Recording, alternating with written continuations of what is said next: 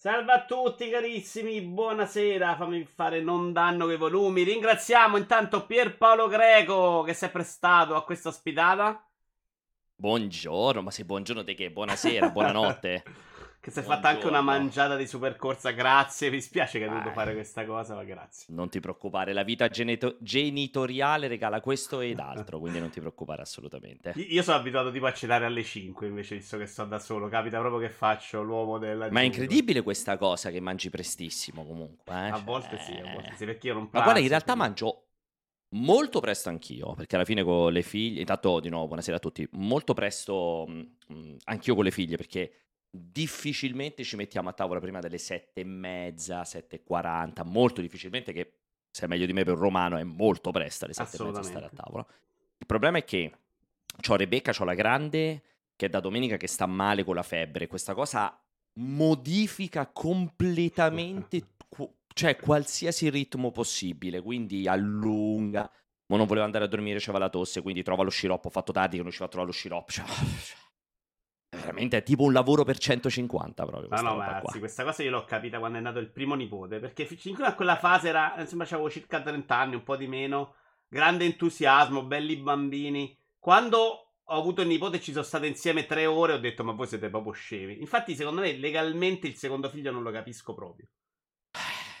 Secondo me c'è proprio una parte del cervello che esclude la sofferenza. Guarda, non so che dirti, nel senso che ci vai più sparato. Vabbè, noi partiamo dal presupposto che sia io che mia moglie siamo abbastanza traviati mentalmente, perché noi ne vorremmo 3, quindi ancora, te la dico, ancora più violenta questa roba qui. Diciamo che in realtà la combo, non è tanto il secondo figlio, è la combo micidiale primo e secondo quando non c'è un momento, quando non c'è una situazione idilliaca, cioè quando non c'è, quando non è tutto perfetto e perfettamente organizzato, perché sai, quando è perfettamente organizzato alla fine c'è la prima che sta a scuola fino alle 4 di pomeriggio. Sì, nella seconda fase, quando sono cresciuti, capisco che c'è sì, adesso tipo che appunto una sta male, l'altra non voleva, cioè, mia moglie sta allattando, l'altra ancora piccola, quindi cioè si crea un casino che la metà, quando una delle due sta male si crea veramente un bordello che la metà basta.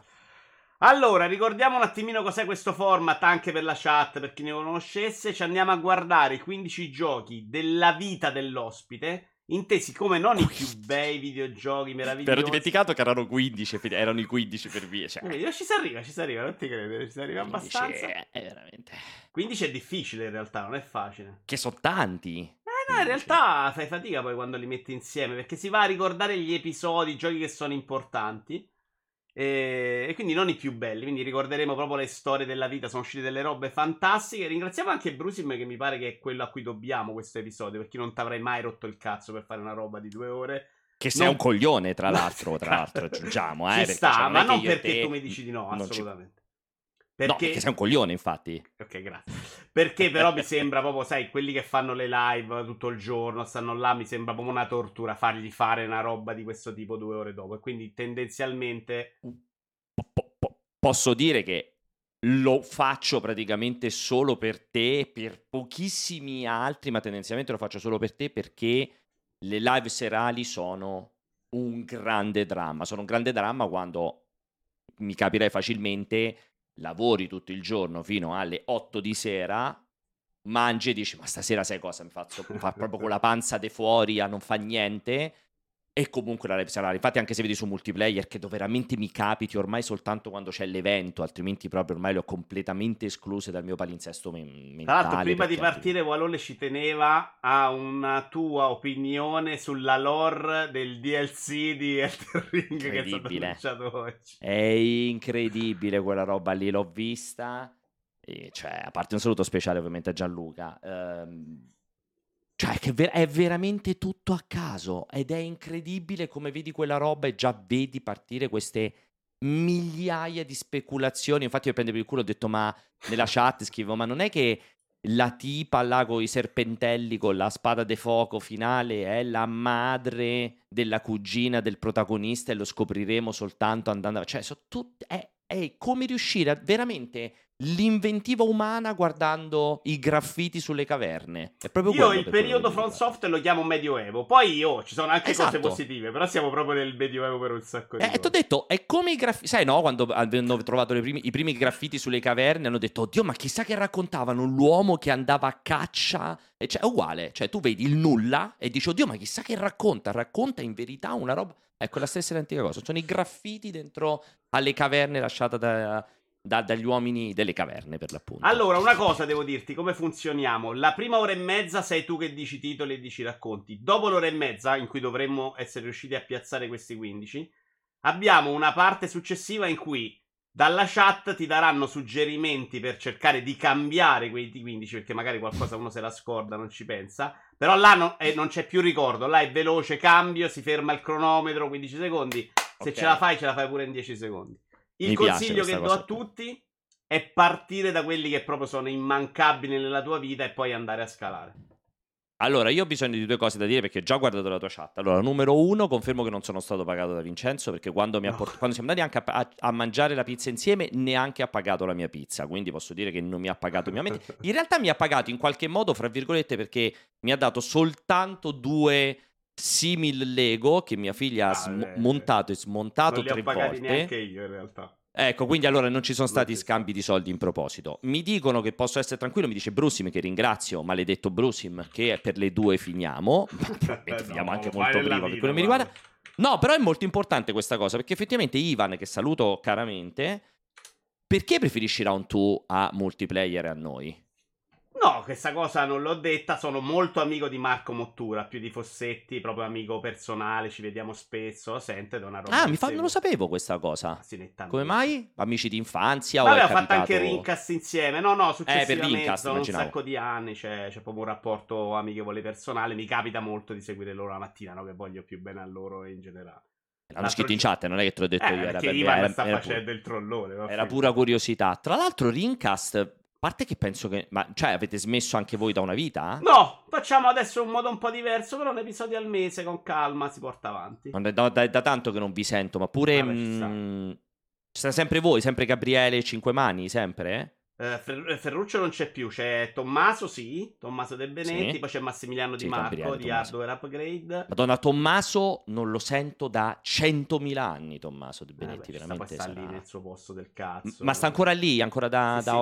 Non sta con Housemarque, se hai visto il documentario The Name of the Game, in realtà si vede quando se ne va. Si vedeva ancora lui, me lo ricordo. No, ma si vede proprio quando lo licenziano. Non me lo ricordavo questo. Adesso sta in quelli che hanno fatto Oceanhorn.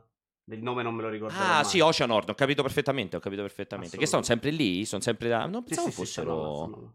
Non pensavo fossero. Oddio, lui dove sta? In Finlandia, in Norvegia, non mi ricordo mai. In Finlandia, infatti, ok. Non mi ricordavo fossero finlandesi. Vabbè, basta, fino a questa cosa. Primo gioco importante della tua vita. La prima cosa, quello che ti viene in mente. Mi confermi che io posso fare, come ho visto talvolta fare, è importante perché ci leggo un aneddoto, non è per forza importante sulla mia carriera o su... perché per me è il gioco più importante dell'universo. No, se è importante dell'universo no, però se è tipo il gioco perché è il primo che ho recensito per Multiplayer, cioè che fa parte della tua vita, brutto sì, anche se è un gioco che non te frega un cazzo. Ma se è sempre roba affettiva, va bene comunque? Assolutamente sì, preferibile anzi. Cioè, di parlare dei giochi ce ne importa poco. Ci interessa sapere perché Pierpaolo Videogioco ama i videogiochi. Allora, inizierei il primo gioco, la butto così, il primo The Legend of Zelda per NES. Vai. Primo The Legend of Zelda per NES. Purtroppo difficilmente dirò cose inedite, originali, se qualcuno un po' mi segue. Il primo The Legend of Zelda per NES perché è stato il mio primo approccio ufficiale a una console. Perché il mio primo approccio alla tecnologia è stato con il Commodore 64, ma in questo caso invece il mio primo approccio con una console, ed è un legame affettivo molto forte perché lo andavo a giocare, perché io non lo avevo, io avevo il NES, ma non avevo Zelda, avevo Mario Bros, Faxanadu, avevo una serie di titoli. Zelda ce l'aveva un mio carissimo cugino che tra l'altro non vedo e non frequento più da una vita, ma quando eravamo ragazzini, lui era più grande di me, ci leviamo 5 anni, 4-5 anni, e mi ricordo che andavo a casa sua il pomeriggio, veramente bambino, ci avrò avuto 8-9 anni, ma non saprei ricollocarlo. E molto piccolo il Commodore, che l'avevi fatto troppo proprio. A 6 anni il Commodore, pensa, me lo regalò mio padre, è uno dei pochi regali in ambito, probabilmente forse l'unico regalo in ambito videoludico che mi fece mio padre. A 6 anni mi regalò il Commodore 64 e un piccolissimo televisore per poterlo giocare in camera mia. Io avevo un piccolissimo catodico, come andavano una volta, sarà stato 12 pollici, non saprei neanche definirlo, piccolissimo catodico con il Commodore 64 che mi regalò mio padre al Natale dei 6 anni, ancora me lo ricordo. Fu uno dei regali più belli che ricevetti mai da mio padre. Non voglio andare in psicanalisi per questo con te, Vincenzo, quindi smetterò. No, ma è una roba bellissima, in realtà mi interessa proprio anche questo rapporto del genitore che in realtà non gliene è fregato, sì. Quindi in quel momento lui ti fa entrare. Dopo sono due cose in cui Pierpaolo Greco si stacca dalla famiglia, cioè che è una roba, non credere che è normalissimo. Confermo. Tutta, è una roba figa della nostra vita da videogiocatore. Confermo, mio padre, tra l'altro in uno spunto che oggi non saprei neanche definirti legato a cosa, perché non è che a 6 anni ero videogiocatore, cioè capito, a 5 anni dicevo ero un grande videogiocatore. Il Commodore si vendeva in posti improbabili, da gente improbabile. Per esempio nella mia famiglia il VIC-20 al mio di cugino, che passava 7 anni ma abitava sotto, gliela regalò un parente che vendeva elettrodomestici e che quindi bazzicava anche sta roba. Con quella roba. E capitava, perché il Commodore era una roba che arrivava in posti un po' più diversi. Sì, confermo. Quindi il Commodore 64, questo primo regalo iconico a Natale. Io festeggio il compleanno a pochissimi giorni da Natale, quindi purtroppo sono sempre cresciuto con la combo e il regalo di Natale e compleanno, perché io faccio il compleanno il 4 gennaio e quindi sai c'è quella roba, no? Il regalo di Natale è anche quello di compleanno, purtroppo è una roba un po' sfigata che ho sempre avuto e quindi mi regalò questo Commodore 64 in combinazione con questo TV piccolino bianco, ancora ricordo, non mi ricordo la marca, ma era un TV piccolino bianco, ancora me lo ricordo, dove ci vedevo la TV, ci vedevo Video Music e ci giocavo al Commodore 64. Tra l'altro è incredibile, il Commodore 64 non ti potrei citare neanche un gioco, perché non ne ricordo nessuno in quell'epoca maledetta in cui andavo nel weekend al giornalaio a comprare la cassetta con i 45 giochi ogni settimana, ma non ti saprei dire nessun gioco Commodore 64. Quindi il primo un ricordo importante è Zelda, il primo Zelda su NES. Mi ricordo questa esperienza mistica con questo mio cugino dove avevamo, perché Zelda aveva la mappa cartacea dentro la confezione, aveva la mappa del mondo aperto nella confezione, dove quando tu lo finivi la prima volta potevi fare il, chiamiamolo, New Game Plus del primo Zelda, che praticamente avevi tutto più difficile e soprattutto la mappa dell'open world non rispecchiava più la cartina. E quindi mi ricordo questa esperienza mistica dove dietro alla cartina originale io e Angelo, si chiama ancora così mio cugino, disegnavamo la mappa dell'open world del New Game Plus. La cosa che mi interessa un sacco di questo racconto è proprio il rapporto col cugino, tu che ti spostavi per andare a vedere il videogioco. Confermo, in realtà anche il porno per noi è stato così, e io c'ho un travago sulla Signora dei Cavalli, ma funzionava più o meno così. Però era una roba bella di rapporti che si è un po' persa nei videogiochi. Persa completamente, si è persa nei videogiochi, ma si è persa anche crescendo, cioè non ci voglio attribuire solo la perdita dei videogiochi allora non penso che si sia persa nei videogiochi, perché nei videogiochi anzi secondo me è esploso il legame con le altre persone grazie al multiplayer, che è una roba che non esiste, cioè quando io ero ragazzino non esisteva, si andava a casa di una persona che da un lato era bellissimo, esatto, che era bellissimo quando mi beccavo in sala giochi, però questo è un gioco che citerò dopo, ed era bellissimo, però contemporaneamente era estremamente meno frequente. Cioè, oggi ti puoi permettere di farti una partita paradossalmente tutti i giorni o anche X ore al giorno e trovi l'amico online, l'amico, il parente o quello più è. Una volta, cioè, magari io Zelda veramente lo giocavo una volta, cioè mi capitava di andare a mio cugino una volta ogni 10 giorni, ogni 15 giorni, non è tutti i giorni andavo da mio cugino a giocare. Quindi, cioè, una volta era molto rarefatto, non era completamente focalizzato sul videogioco, perché sai, era il pomeriggio quando si è bambini, facevi la merenda, facevi i compiti, giocavi, cioè era una parte del pomeriggio insieme. Oggi quando ti vuoi fare una partita a Helldivers 2 scrivi 2 messaggini su WhatsApp o sul gruppo Discord che c'hai e te fai la partita, cioè sei totalmente focalizzato in quell'ambito, poi magari parli dei cazzi tuoi durante la partita, però sei totalmente focalizzato. Una volta era quella roba molto più rarefatta, però cioè, lo ricordo perché fu un'esperienza mistica, il concetto del gioco che si salvava su cartuccia, il concetto della mappa cartacea perché il mondo era dispersivo. Ma anche gli appunti dei videogiochi, che è una roba che grazie a Dio si è persa, però poteva essere dei ricordi. Era una serie di elementi che comunque mi colpirono. Per me, tra l'altro, The Legend of Zelda rientra tra l'altro nella mia top 5 dei miei videogiochi seminali, e basta, insomma, era tutto bello, te l'ho detto, sono tutti molto legati a esperienze personali questi giochi. Ci sta, vai col prossimo.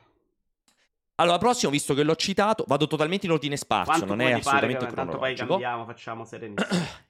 Metto sicuramente secondo gioco Street Fighter 2 Champion Edition. Championship o Champion Edition? Se non mi ricordo. Non è Championship.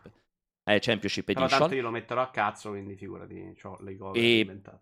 Rigorosamente in edizione da sala giochi, non in edizione Super Nintendo o non lo so, Amiga, perché uscì pure su Amiga 500, insomma, edizione sala giochi è il gioco a cui sono più legato nel periodo delle sale giochi. Tu sei dell'80, vero? Non dico cazzate. No? 81, inizio 81, gennaio 81 sono.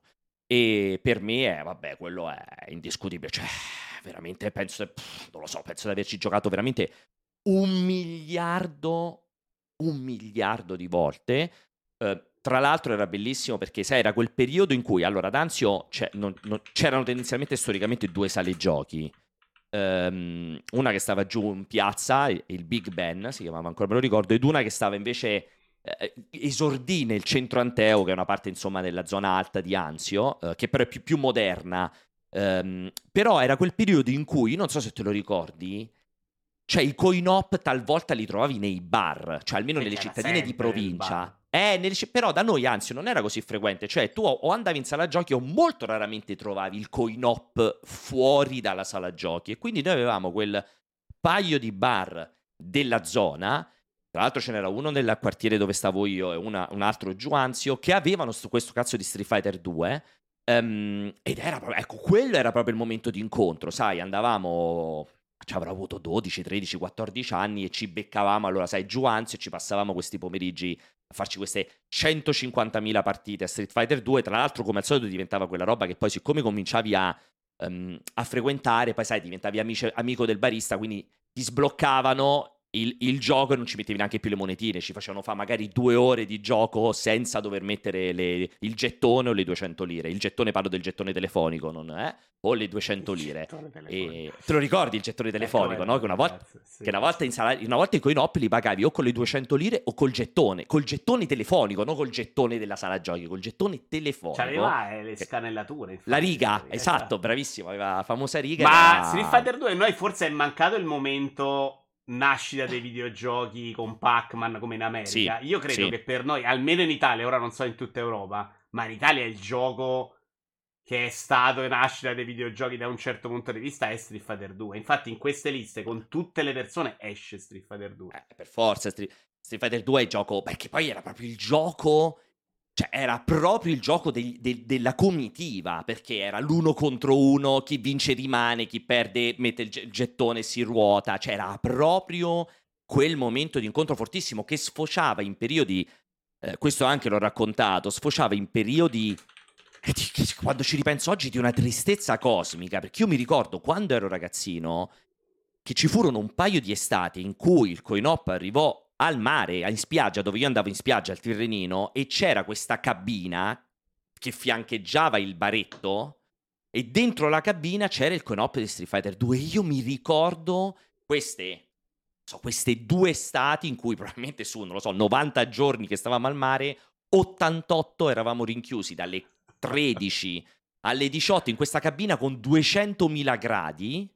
Sai la classica cabina di legno, cioè la classica cabina di legno della spiaggia, che dentro c'era il coin-op di Street Fighter 2 con la gente che fumava, perché ovviamente c'erano già i primi sedicenni, quindicenni che fumavano, e ci facevamo queste estati lì dentro, che io non so, cioè veramente sono quelle robe che se ci ripensi dici, cioè veramente la gioventù bruciata, in senso non bruciata dalla droga. Guarda, io stavo a Torvaianica al mare, ecco. Ricordo in estate più avanti, avevo già il motorino, 14 anni, mi rompevo il cazzo andare sempre al mare, che poi non ci stavamo 3 mesi, che andavo praticamente tutti i pomeriggi a Spazio In a Pomezia col motorino, che aveva aperto un bellissimo centro in epoca PlayStation, per andare lì a non fare un cazzo, cioè aveva un paio di postazioni ma io nemmeno giocavo, guardavo e poi me ne ritornavo a Torvagliari, e questo l'ho fatto per 3 mesi, cioè tutti i giorni, quindi se ti piace, ti piace, ci sta. Sì, sì, là è anche quello, cioè, è un ricordo indelebile di una gioventù che sembra di una... cioè, sembra di un'altra epoca, cioè sembra veramente di sentir parlare mio nonno nel secondo dopoguerra, sì, non cambiato, me stesso 30 anni fa. Sì, sì, e parliamo di proprio, cioè, una roba... Io ho nipoti di varietà 19, 13, cioè proprio quello che usavi per loro, che ma fagli vedere, che ne so, una roba per ascoltare i CD, ma ti dico che cazzo è il CD, cioè capisci che sì, roba... sì, è una roba incredibile, l'accelerazione esponenziale. Ecco, comunque io mi ricordo quella roba lì. Tra l'altro ho visto in chat, tu hai risposto, il gettone non era rubare, il gettone valeva 200 lire. Valeva 200 lire, cioè tu lo potevi utilizzare anche per pagare. Mi ricordo per comprare le bustine delle figurine che certe volte costavano 200 lire, potevi pagare cioè il gettone era un... Si usava per la spesa, per pagare. Sì, si usava per pagare, anche se poi in realtà lo potevi utilizzare solo nella cabina telefonica, cioè quello era il suo scopo fondamentalmente. Però, una cosa, visto che hai parlato di cabinati al mare, che io ricordo, però io non c'avevo, se fate c'avevo un Combat School, di cui sono innamorato ancora oggi. Era la sensazione orribile della sabbia bagnata sotto i piedi, su quel porcellanata. Sì, esatto, su quel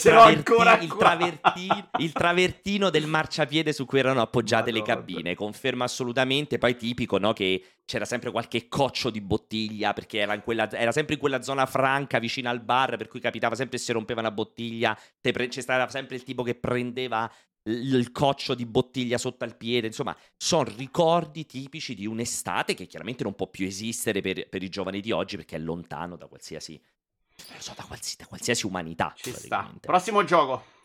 Ci aggancio direttamente collegato. Questo è proprio un collegamento mentale. Il primo Halo, perché si collega in qualche modo nella mia infanzia, in realtà ormai adolescenza. Esatto. Sì, si collega a sempre un'esperienza, chiamiamola multiplayer, chiamiamola cioè in cooperativa, nel senso di altre persone nello stesso posto, perché Halo fa parte di un periodo in cui, tra l'altro, ero anche un grande pirata. Io l'ho sempre detto, che quando ero ragazzino mi comprai Xbox per modificarla, mi saldavo i circuiti, lo facevo agli amici. Ho avuto anche il periodo della pirateria importante. Ora però non voglio offendere, ma a Xbox ragazzino il cazzo, però, con tutto l'affetto. Xbox, ci avrò avuto 16 anni? Stavo al liceo, 15-16 anni secondo me. Ma Xbox, che cazzo no è Xbox? Ma no, è dopo, E che sarà? Che sarà? Adesso ce lo dico. Lo sa sicuramente Albi, che è un pazzo boxaro. C'ho sicuramente i ricordi traviati. Secondo me no, novembre 2001, scusami, avevo 20 anni. Sì, vabbè, comunque non so perché me lo ricordo in quell'epoca lì, forse maggiorenne, ci andavo in macchina, allora non ci andavo in motorino. Okay. E andavo ad Ardea, che era un negozio, che vendeva la modifica, e ancora me lo ricordo, c'era questo periodo in cui modificavo le console per gli amici, poi mi divertivo con Xbox tantissimo, sai, ci cambiavi il lettore, ci cambiavi il disco, c'era questa roba un po' piccista che mi appassionava tantissimo, e ci agganciavo il momento di incontro con gli amici. Io avrò fatto decine di partite ad Halo in multigiocatore a casa di Andrea, un carissimo amico del liceo, che, insomma, che ancora oggi sento e frequento. Andavamo tutti a casa sua e c'era quella roba incredibile in cui ti portavi dietro la console e il TV, perché per giocarci multiplayer col cavo Ethernet che collegavi allo switchino dove ci collegavi tutte le Xbox, per giocarci in quattro avevamo questa roba che... non c'aveva lo schermo proprio... diviso in quattro, c'aveva due per due. No, ci giocavamo... Sì, perché spesso giocavamo in multigiocatore. Siccome quella roba di averci lo schermo diviso partiva subito, te guardo, te vedo dove stai, ci divertivamo a giocare ognuno col suo TV e facevamo queste robe in salotto a casa sua, veramente da... non saprei manco definirti, veramente da super sfigati infiniti, che ci facciamo questi sabati. No, dai, comunque. No, vabbè, era veramente una roba da super super sfigati di altri tempi. In questi sabati che partivamo, andavamo a casa sua, ci mettevamo 4 ore ad allestire, facevamo sia col PC alcuni giochi, sia appunto con Xbox, con Halo. Quindi sti 4 televisori, con queste 4 console, o certe volte erano 2, era veramente una roba...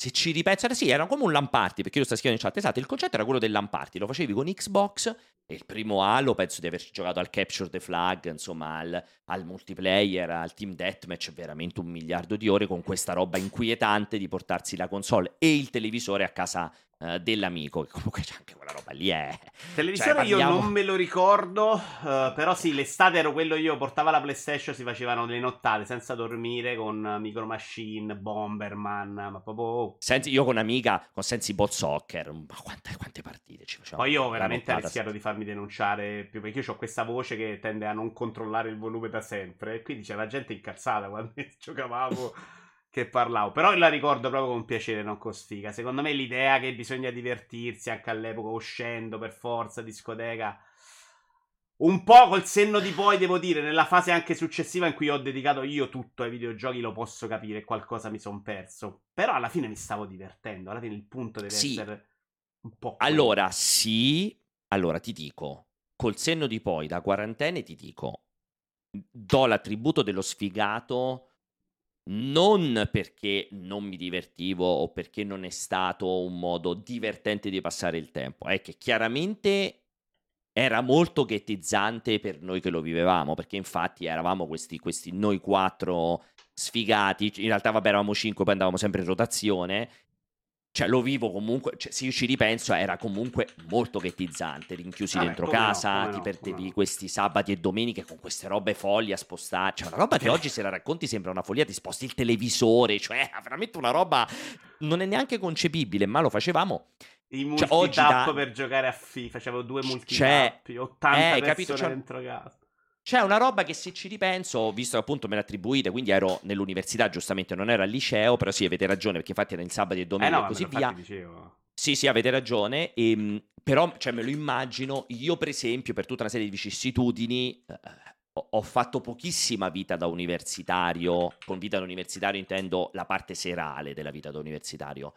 Un po' complice l'essere fuori sede e un po' complice avere questa passione. Oggi col senno di poi ti dico, se potessi tornare indietro direi al Pierpaolo ventenne trovo un compromesso. Un po' e un po' andava bene. Sì, un compromesso, perché comunque sono stato sbilanciato solo da una parte, che è esattamente uguale a chi si sbilancia solo dall'altra parte, cioè che la sua vita è università fino a giovedì, da giovedì notte si parte con le discoteche e lunedì mattina sei devastato.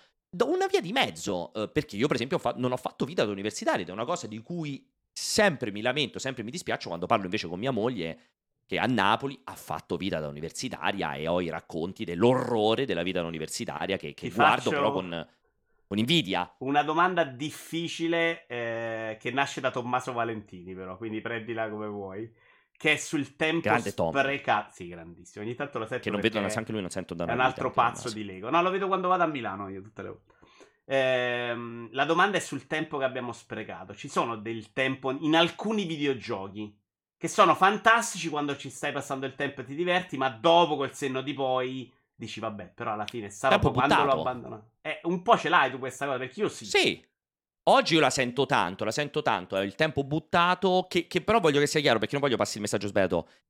Non è tempo buttato perché giocare ai videogiochi equivale a buttare tempo, perché non hanno un valore o perché non ti lasciano nulla. No, è il tempo buttato nell'uso eccessivo, cioè proprio in questa roba, nel senso, cioè immaginare che per 2 anni ti fai, non dico 52 weekend all'anno, ma 35-40, che trascorri esclusivamente dedicato a fare l'amparty a casa di un amico di Halo, che oggi lo puoi declinare in tante salse. Ecco, dico, quella mancanza di moderazione oggi per me è...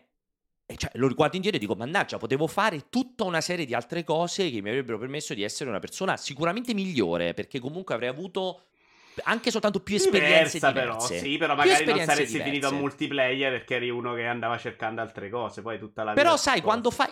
Sì, però io sono sempre molto dell'idea, Vince, che quando fai più cose diverse, comunque sei un uomo sei una persona migliore. Sì, cioè, sì, quando ci sta, però forse provi arrivare a fare quella roba dell'editoria sui videogiochi era più una possibilità per uno che non ce l'aveva sta diversità, perché forse se la diversità dicevi una cazzata, do cazzo va, non ci arriva, cioè quella roba magari arriva perché proprio stavi schizzato da una parte. Può essere. Prossimo gioco. Vai, prossimo gioco. Allora, aspetta che qualcosa me l'ero anche segnato. Scusa se vado corretto, ma per se non ci vai, fai benissimo. È bellissimo, prossimo ma non ti romperò. Prossimo gioco ci infilo Doom 2. Comincia a venire fuori adesso la mia anima PCista. Doom 2 per me è un gioco, ecco, rientra nei miei 5 seminali. Per me Doom 2 collega tantissime robe, collega, anche qui ritornano un po' i ricordi genitoriali, collega la frustrazione del non avere un PC mio personale e soprattutto di non avere un PC desktop. Io giocavo Doom 2 su un portatile. Io ho un papà, cioè un papà che lavorava in un settore informatico, quindi spesso aveva tecnologia abbastanza avveniristica, possiamo dire. Quindi a me è capitato quando ero ragazzo, mi è capitato di veder viaggiare dalle mie parti. Ti sto per sbloccare un ricordo clamoroso, viaggiare dalle mie parti a casa. Ogni tanto arrivavano i primissimi portatili, parliamo di metà anni 90, quindi poi parliamo i primissimi laptop che c'erano. E io mi ricordo che giocai Doom, ebbi la folgorazione per Doom, ci giocavo con un 386, un Toshiba portatile. I portatili di una volta, qui lo dico per chi non è vecchio, beato lui come me, i portatili di una volta non avevano... No, a parte il peso, lo spessore e tutto quanto, ma molto spesso non avevano lo schermo. Cioè oggi il portatile tu hai la parte bassa dove c'è la tastiera e hai lo schermo che è tutta la parte superiore. Una volta i portatili, i laptop, avevano lo schermo che spesso era o un terzo o metà della parte superiore. Cioè tu sollevavi, come se sollevavi solo metà della parte superiore del laptop, perché la componentistica occupava anche la metà rimanente dello schermo. E io mi ricordo questo Toshiba nero 386... Che parliamo di un computer di una potenza infima che ci giocava a Doom 2. Doom 2 aveva, per gestire la potenza, cioè siccome doveva girare veramente dappertutto, fu una delle grandi rivoluzioni di software, aveva lo schermo, cioè avevi la risoluzione del gioco, non è che impostavi la risoluzione 320x200, 640x480, praticamente tu riducevi l'area visiva rimpicciolendo... Non so come spiegare, come si facevi venire i bordi del gioco per rimpicciolire l'area di renderizzazione. Quindi mi ricordo che ci giocavo su questo schermino microscopico, perché era metà dello schermo di un... Sto facendo vedere, guarda, uno che dovrebbe essere perfetto. Più o meno quella roba che dicevi. Aspetta che io ti sto guardando da streamer, non ti sto guardando dalla live. Dovrebbe essere più o meno una roba così. Aveva questa roba, quindi, che lo giocavo con questo quadratino centrale in uno schermo microscopico, ma ne aggiungo un'altra, preparati a questa qui.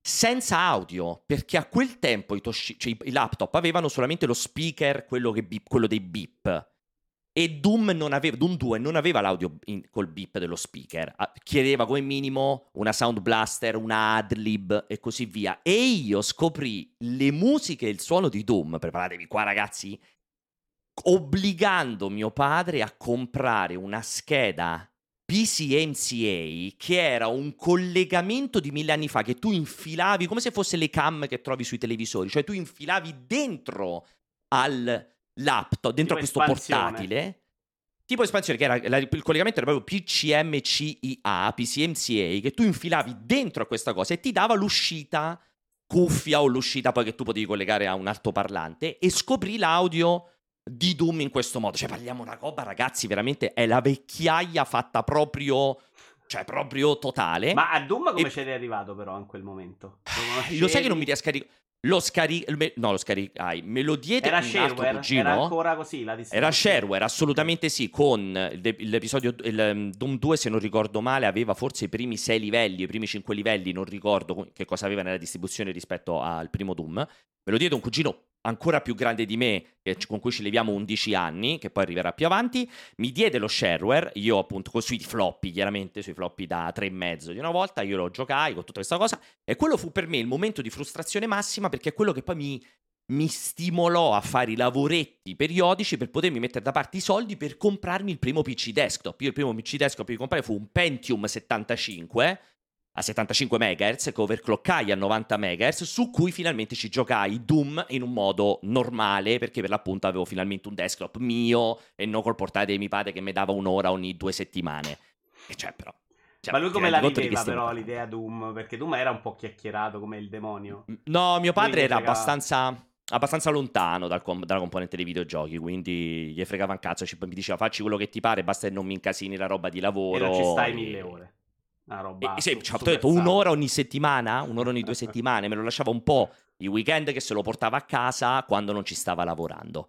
E sì, ci sta, non era su un solo floppy Doom, secondo me era su 4 floppy Doom lo shareware, se non mi ricordo male, su 2 o 4 floppy, però li installavi, a quel tempo i giochi si installavano ragazzi, quindi non è come il disco che lo devi tenere dentro, tu installavi 4 dischi e poi basta, non avevi più bisogno del gioco originale.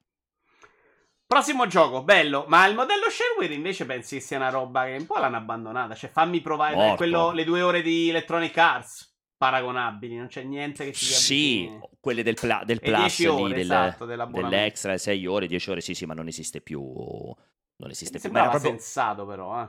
Era un meccanismo completamente differente rispetto ad oggi, perché comunque c'era un consumo del videogioco che era completamente differente. Cioè oggi lo shareware rischi che veramente nella stragrande maggioranza dei casi sia lesivo. È un po' come il periodo d'oro delle demo, diventa lesivo per il gioco finale, perché avrai una stragrande maggioranza di pubblico che si fa basta la versione gratuita, cioè con un sacco di contenuti, perché non era ad ore, capito? Oggi come ti inculano, perché ti danno le ore che poi ti si blocca, quindi se lo vuoi rigiocare sei fottuto. Invece allora tu i primi 6 livelli di Doom, i primi 4 all'infinito ti potevano bastare concettualmente, quindi era molto lesiva per una serie di titoli. Vedo che c'è qualcuno che si ricorda le schede PCMCA, incredibilmente. Sto parlando di roba veramente vecchia, ragazzi. Questa è roba di anziani qua dentro. Molto anziani, sì. Anziani, nerd di nicchia. Si ricollega al discorso prima di Halo, perché non è solo da anziani, perché non è che tutti gli anziani sanno che cazzo sono le schede PCMCA e i laptop di quell'epoca. Quindi è da anziani, nerd, PCisti. Assolutamente. Perché non è di poco conto. Poi un altro che ci infilo, li ricollego direttamente, visto che parliamo di The Software, l'epoca, li metto insieme, l'epoca Quake 3 Arena e Unreal Tournament, non so se li vuoi contare come due giochi o come un gioco solo. Mettiamoli tutti e due al momento, poi se lo togli dopo, se non sono abbastanza... In caso se devo tolgo Unreal Tournament, perché sono sicuramente molto più legato a Quake 3 Arena. L'unico periodo della mia storia in cui ho giocato competitivo nel senso che facevo proprio i tornei, non competitivo perché semplicemente giocavo in multiplayer contro altri, ho un periodo adeguatamente triste e nerd anche in quel caso, perché anche sia Quake 3 Arena che Real Tournament ci ho giocato veramente tante ore, e vabbè, lì è il tunnel del gioco competitivo con i tornei. Ho fatto diversa roba in giro per l'Italia, mi spostavo, sono finito... non so se ti ricordi, al Future Show di Bologna a fare delle semifinali e delle finali. Ti scontravi anche con Akira? Mi scontavo, cioè, io e Simone le prime volte ci siamo conosciuti proprio in quei contesti. Poi non ci siamo mai più rifrequentati, rivisti, se non da molto più grandi. Però assolutamente quello era un periodo in cui frequentavamo, bazzicavamo la stessa identica roba con Trimarchi. Quindi ci sta quella roba lì assolutamente.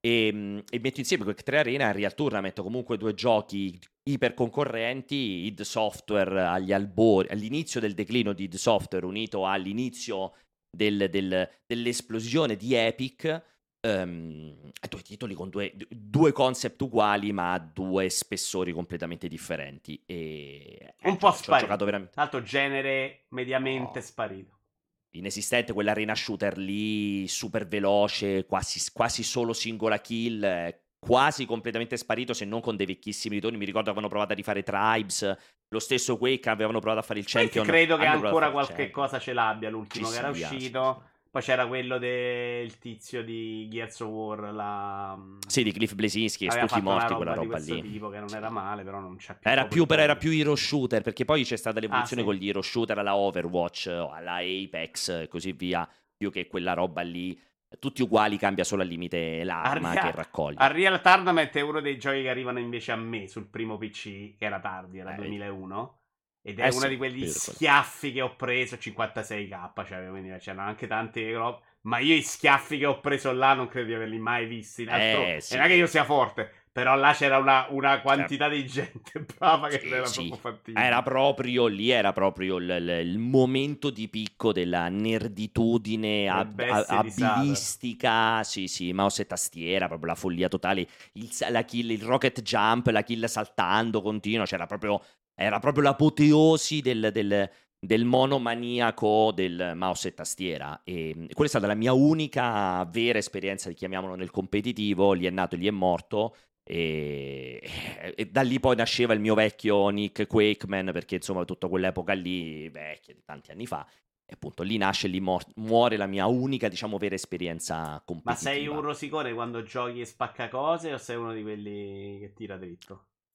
Ecco, ho veramente smesso da tanti anni di infilarmi nei multiplayer dove si combatte e si ammazza. Quindi sono uno di quelli che si incazza a bomba, che rosica come che, ma la vita mi ha portato ad allontanarmi da quel meccanismo lì.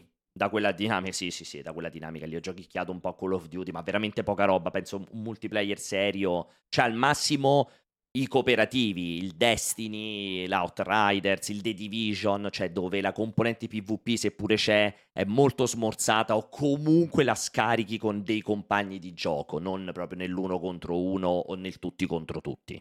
Diamola così. Ci sta assolutamente. Prossimo gioco.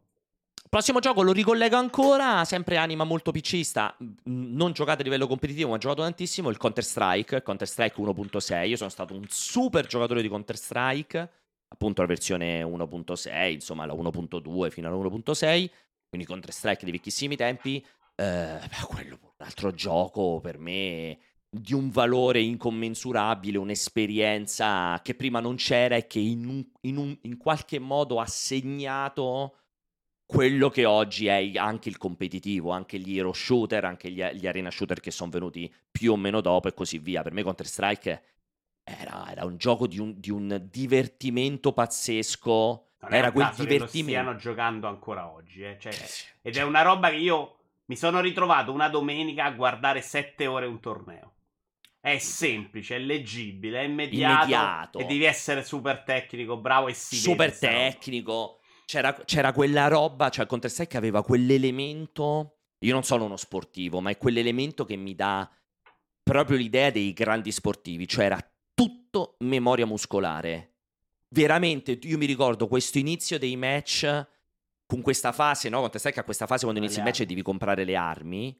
E mi ricordo quando raggiungevi quel livello in cui andavi lì di T1, T2, T4, cioè facevi questa fase di acquisto delle armi proprio da memoria muscolare, che per chi ti vedeva eri chiaramente una persona con problemi, che era proprio capito? Sai quella roba lì che mi ricordo costruita con mesi, se non anni di esperienza, forse giochi Counter Strike. Poi sai, era quella roba dove giocavi praticamente solo 2-3 mappe a rotazione, quindi le conoscevi a memoria, quindi c'era il match, partivi col pugnale, andavi a metterti nell'angolo, cercavi sempre di fare gli headshot a quello che si sporgeva dalla porta, punti di The Dust, cioè era proprio memoria muscolare al 100%. Mi ricordo nottate su nottate in compagnia di tanti amici, insomma, quel tempo c'avevo un sacco di amici online. E secondo me anche il ritmo è perfetto, e Valorant infatti quando la ripresa è quella, cioè la pausa iniziale, prendi, giocata veloce, se muori sbagli ti riposi, è una roba che mentalmente secondo me tutto non ti neanche distrugge, tutto azzeccato.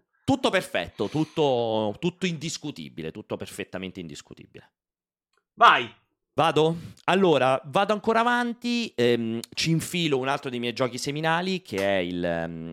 allora, pure qua ti metto 2 titoli, ma in realtà, se dovessi fare una scelta, è il secondo, The Secret of Monkey Island, il primo e il secondo, per motivi differenti. Il primo, The Secret of Monkey Island, è stato il mio primo approccio... perché è venuto anche prima, in realtà più o meno in contemporanea allo Zelda. Il secondo è Escape? Il secondo è The Secret of Monkey Island e le Chuck's Revenge. Invece il primo è The Secret of Monkey Island e basta. Allora, sto cercando allora, il primo The Secret of Monkey Island è stato un po' un mio approccio. Qua ritorna il mio cugino, quello più grande, non Angelo, Giambattista, che chiamo Titta, che ancora oggi mi ci vede, mi ci frequento tantissimo, con cui ci leviamo 11 anni. Lui è 11 anni più grande di me. Lui ha vissuto l'epoca proprio, diciamo, prima di Pac-Man, Pong e così via. Ed è stato per me un po' un istruttore di vita nei videogiochi, anche se poi ovviamente negli anni l'ho iper superato, però all'inizio lui mi approcciò per esempio a The Secret of Monkey Island, alle avventure grafiche che io non conoscevo prima di Monkey Island, e per me The Secret of Monkey Island il primo è stato, cioè, c'è un legame affettivo fortissimo perché lo ricordo giocato da lui, questo mio cugino vive in Emilia Romagna, viveva in Emilia Romagna, ma adesso di recente si è trasferito, viveva in Emilia Romagna, quindi ho quel ricordo fortissimo di quando andavamo a trovare, magari ci facevamo i weekend, i miei mi portavano a casa di mia zia, appunto, lì in Emilia Romagna, magari ci facevamo 4-5 giorni, una volta l'anno, 2 volte l'anno, perché era la madre di questo mio cugino, era la sorella di mia madre, e quindi c'è legato questa cosa di, il periodo che passavo con lui, un periodo di felicità, sai, quando andavi a trovare i parenti con cui eri molto legato, e lui che mi fece vedere per la prima volta il gioco, mi aiutava perché comunque ero piccolino, mi aiutava a risolvere gli enigmi, e per me fu proprio un'epifania il primo The Secret of Monkey Island. Poi sono stato un super fan delle avventure grafiche, ma ci aggancio il secondo The Secret of Monkey Island che ho giocato per conto mio e che per me è l'eccellenza del periodo delle avventure grafiche, cioè per me è il punto più alto dell'epoca Ron Gilbert, Schafer, Skum, Lucas Arts e così via, un momento veramente d'oro di un mercato che si è un po' come i western, si è completamente esaurito nonostante qualche tentativo con Telltale, ma parliamo proprio completamente di un altro mercato. Intanto a proposito di altro mercato, torna il fatto che un sacco di roba l'hai conosciuto col passaparola. Oggi non mi viene in mente uno che puoi fare. Oggi è tutta comunicazione, video YouTube, sì. TikTok. Poi le cose cambiano, non sto dicendo neanche che sia peggio, sì, però sì, non arriva dalla persona amica quasi mai. Non è più l'amico o il parente che ti dice prova questo gioco, ti dà questo gioco. Io mi ricordo addirittura il primo Monkey Island che aveva la protezione, quella col disco, dove tu dovevi combinare le facce con l'anno di nascita, ti veniva scritto quando è nato questo pirata, e c'erano all'inizio del gioco c'erano le due faccette, tu le devi combinare con due dischi, quando tu combinavi che era il gioco che c'avevi il manuale, che c'avevi la confezione originale, perché questo doppio disco era dentro la confezione originale. Mi ricordo che andai con lui appunto a Reggio Emilia, dove lui stava a Sant'Ilario, per essere precisi, a Sant'Ilario Denza, andai in questa copisteria per farmi fare dal negozio le fotocopie di tutte le combinazioni del disco, quindi avevo queste fotocopie rilegate con tutte le combinazioni che poteva assumere il disco, perché poi me l'ero copiato a casa sua, me l'ero portato a casa e ci giocavo. Cioè, stiamo parlando che meraviglia. Senti che roba che tiro fuori adesso.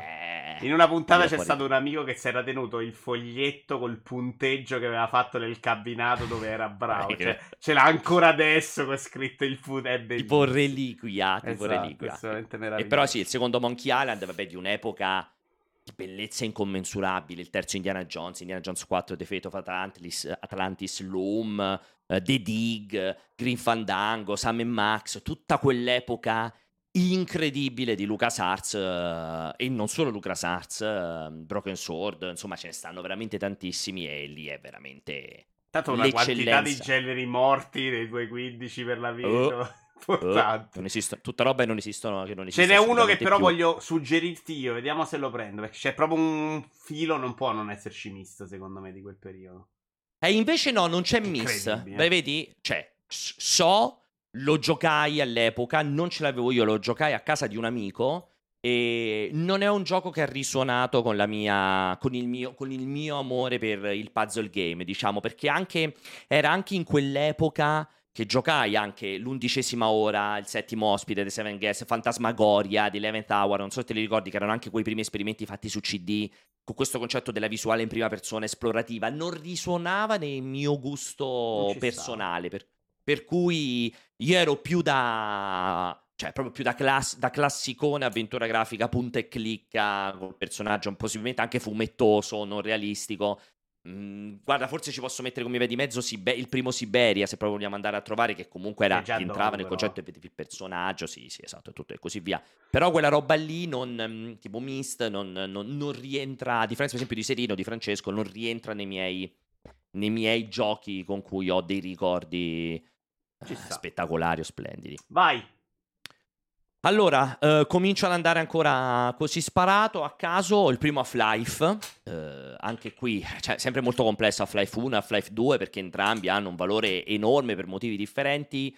Però ti dico il primo Half-Life perché da me, appunto, da giocatore di Doom, di Quake, quando giocai per la prima volta questo shooter di Valve, cioè per me c'è un prima e io lo dico spesso in questi ambiti, cioè c'è un prima e un dopo Half-Life. Cioè Half-Life è quella roba che ti apre la testa e ti fa dire cazzo, ma allora si può fare uno shooter dove paradossalmente cioè l'obiettivo non è sparare, ma è farti raccontare un'incredibile storia che ti porta in un universo altro, che è credibile, che è strutturato, che ti dà un inizio, un arco narrativo centrale, ti dà un epilogo. Cioè era proprio un'esperienza, non so manco come dirtelo, cioè, per me fu proprio una roba completamente fuori dal mondo. Cioè, detto, per me c'è un prima e c'è un dopo, questa cosa secondo me è abbastanza da segnarlo.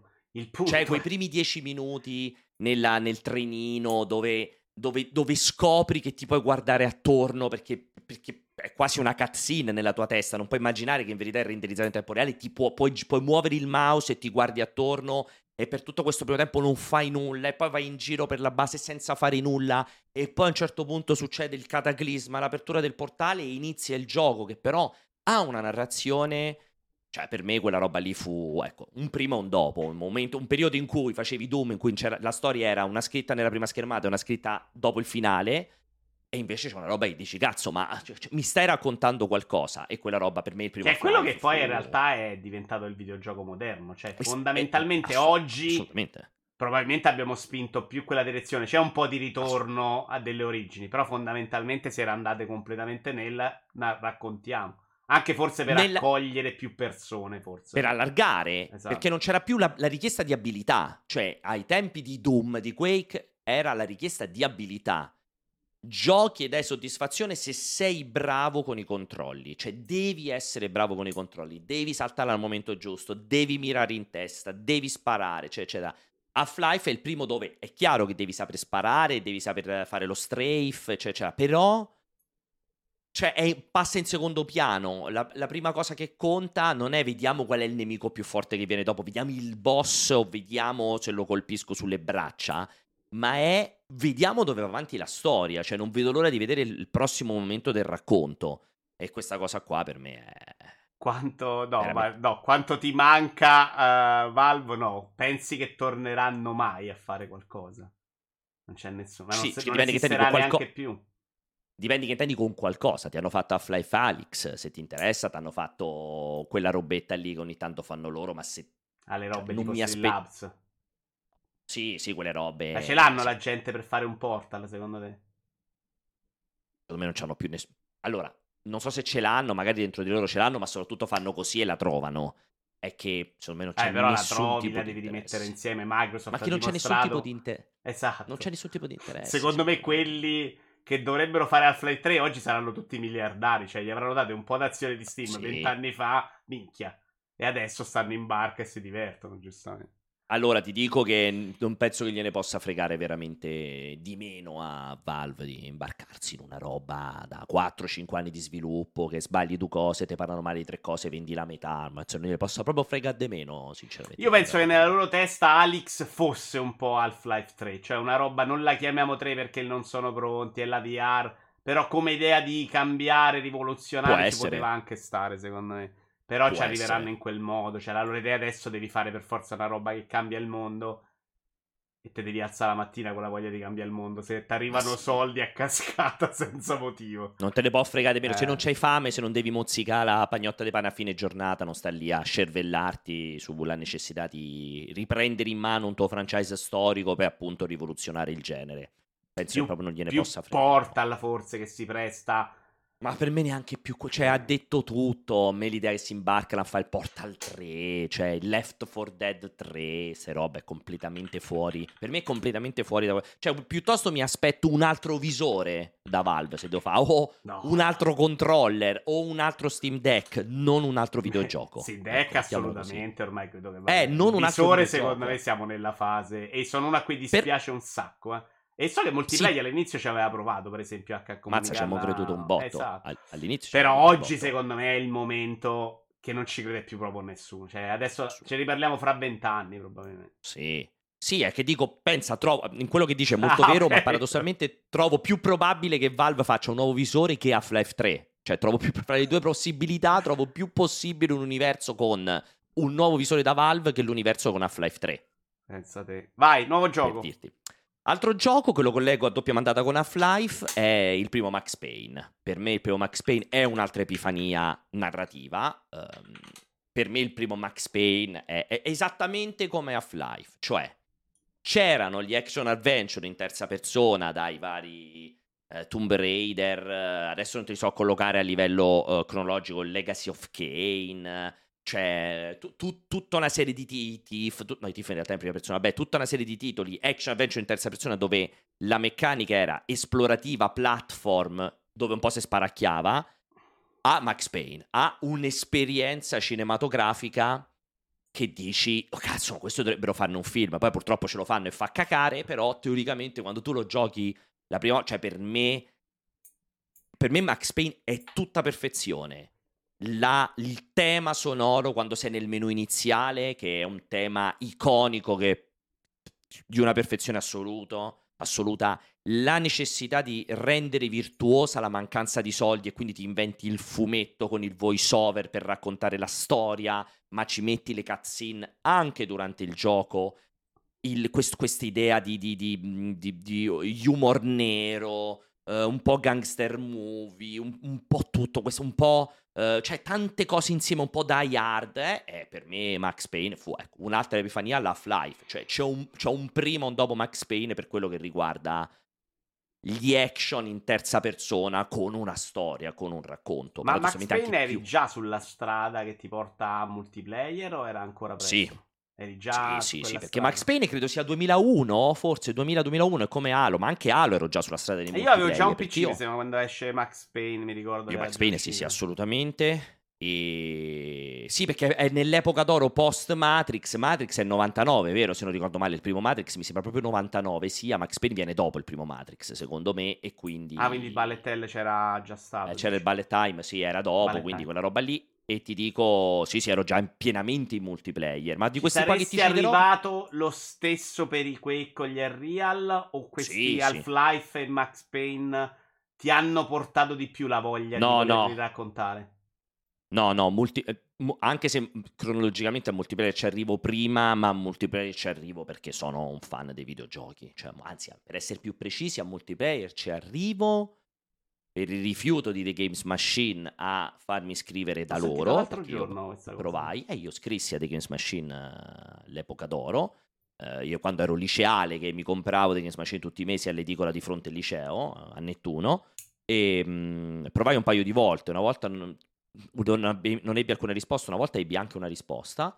E diciamo lì un po' il sapore di rivalsa, un po' il periodo d'oro di internet mi portarono a creare un sito da veramente monomaniaco, problematico.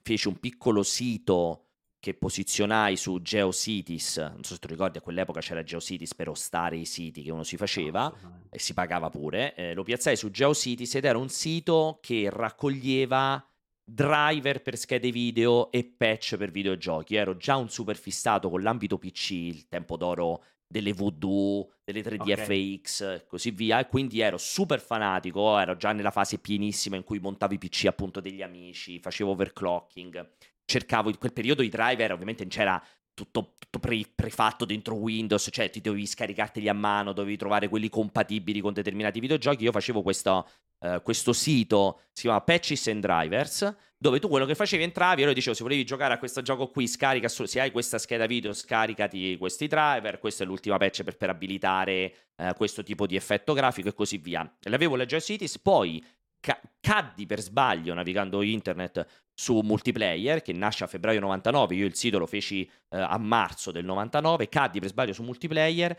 scoprì che loro davano hosting gratuito. A quel tempo Pucci dava hosting gratuito a chi si voleva fare i siti, e quindi gli chiesi: senti, ti posso mettere il mio sito da te, così non devo manco pagare la fee mensile su chi ti dava lo spazio e la banda?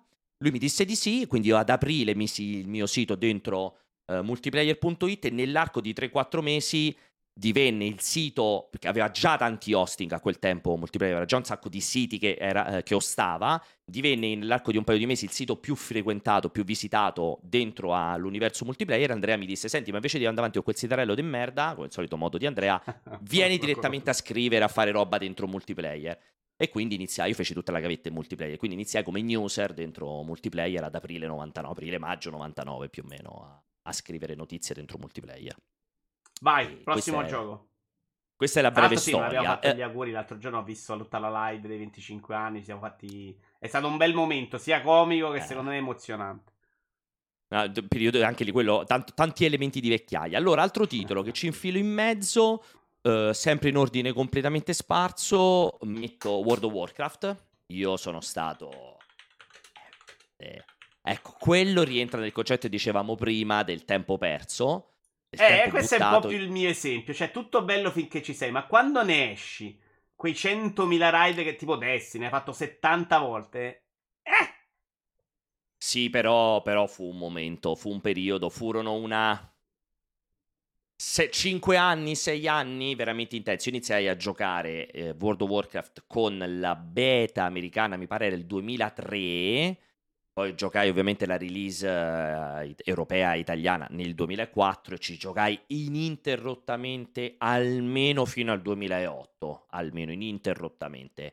Poi cominciò a diminuire, ma quei 4, 5, 6 anni, cioè le pizzate tutti i mesi a Pomezia con tutti i compagni di Gilda che ci vedevamo, cioè... Ah, quindi anche raduni, assolutamente, cioè super social, quindi, esperienza social. C'avevamo la Gilda, le lame silenti, abbiamo fatto la Gilda, cioè veramente quello fu... Ecco, guarda, quello ti dico, sì, tempo sprecato... ma veramente formativo per la mia vita. Cioè quel tempo lì, se mi dicessero rivuoi avere indietro quel tempo ma perdi quelle memorie, no, voglio tenere le memorie perché per me furono comunque. Però là sei già uscito anche dalla siamo in casa a giocare Halo in 4, è diventata una roba invece viviamola anche come essere umano. No. Questa è la confermo. Grande differenza, mi pare di capire. Sì, beh, perché ero anche più grande, 2004 cominciavo ad averci 23-24 anni, lo giocai tutto un periodo in cui lo giocai nel periodo post, perché in realtà nel periodo dell'ultimo anno di università, quarto, quinto anno di università, lo iniziai a giocare in modo veramente massiccio e poi fu il gioco che mi fece compagnia quando mi trasferì a Terni, perché io nel 2004 mi sono trasferito a Terni e da solo ed era proprio il gioco con cui mi intrippavo, vita veramente da in solitudine a Terni, e ci giocavo migliaia di ore ed era anche il modo che rimanevo in contatto con tutti i miei amici di Anzio, di Roma, dell'università e così via, e appunto poi ci vedevamo più o meno mensilmente, ci facevamo queste grandi pizzate a Pomezia, facevamo questa pizzeria a Pomezia e... Beh, veramente fu quello per esempio con il lavoro mi diede l'incredibile fortuna per quel periodo di andarmi a fare i BlizzCon. Per me fu veramente uno di quei momenti che ti colpiscono al cuore, cioè da super fan di World of Warcraft andare al BlizzCon a fare le interviste a Madsen, a fare le interviste cioè a tutti quelli che erano dietro World of Warcraft, a vedere il BlizzCon, cioè ecco, quello è un momento veramente molto molto bello. Ho detto, allora, smesso in modo così massiccio, io 2008-2009, non ho mai smesso perché tutt'oggi è l'unico gioco, l'ho sempre detto, io ho smesso di comprare i giochi fisici, da 10 anni, non lo so, da quando ci sono i giochi digitali su PC, 15 anni, 20 anni, è l'unico gioco di cui ancora oggi compro le Collector's Edition delle espansioni, quando escono mi faccio i 2 mesi di abbonamento, mi gioco l'espansione e lo stacco ancora oggi, quindi ce l'ho tutte qua sopra, tra l'altro, sopra la mia testa, c'ho uno scaffaletto con le Collector's Edition, ed è l'unico gioco che gioco in un modo molto ristretto. Vi faccio ho detto 2 mesi di abbonamento, lo gioco e poi lo metto in stand-by. Il motivo per cui la gente c'è rimasta ancora attaccata, cioè per esempio la compagna di Ugolaviano, che a oggi tu se parli con Ugolaviano c'è lei che sta facendo i raid in ogni momento della vita. Beh, è solo qualità e c'è anche tanto tempismo, cioè essere arrivato anche al momento giusto. Beh, allora il suo successo è essere arrivato al momento giusto con una qualità eccelsa, ma d'altra parte quello è come funziona in tutto, Vince, anche nella vita personale, cioè la fortuna che ti trovi nel momento giusto, al posto giusto, che vuol dire tantissimo nella vita, ma contemporaneamente devi dare una sostanza, perché ti puoi pure trovare al momento giusto, al posto giusto, ma sbagli e quindi comunque perdi quell'occasione. Tranne forse per Puffballs questa cosa è vera. Esatto, però se tu... Se è al momento giusto, al posto giusto e dai eccellenza, vinci e poi non può essere certo solo di... Esatto, non è solamente fortuna e non c'è mai più. Io li ho provati tutti da tabula rasa, cioè Ion, tutti li ho provati le decine di concorrenti che hanno tentato di esserci, di sopravvivere. Se ci arriviamo veramente solo l'unico Final Fantasy 14, ma veramente li ho provati tutti, Guild Wars, veramente e c'ho bellissime memorie agli E3, alle Gamescom, alle Games Convention e così via, di queste presentazioni dei concorrenti, dei WoW Killer, me li ricordo tutti, li ho giocati tutti e ancora oggi è rimasto solo World of Warcraft, c'è poco da fare in proposito. E per me eccellenza una domanda... Di quando ti sei spostato a Terni? Ricordo male che c'è stato un periodo che non eri solo, però che avete vissuto insieme dentro una casa?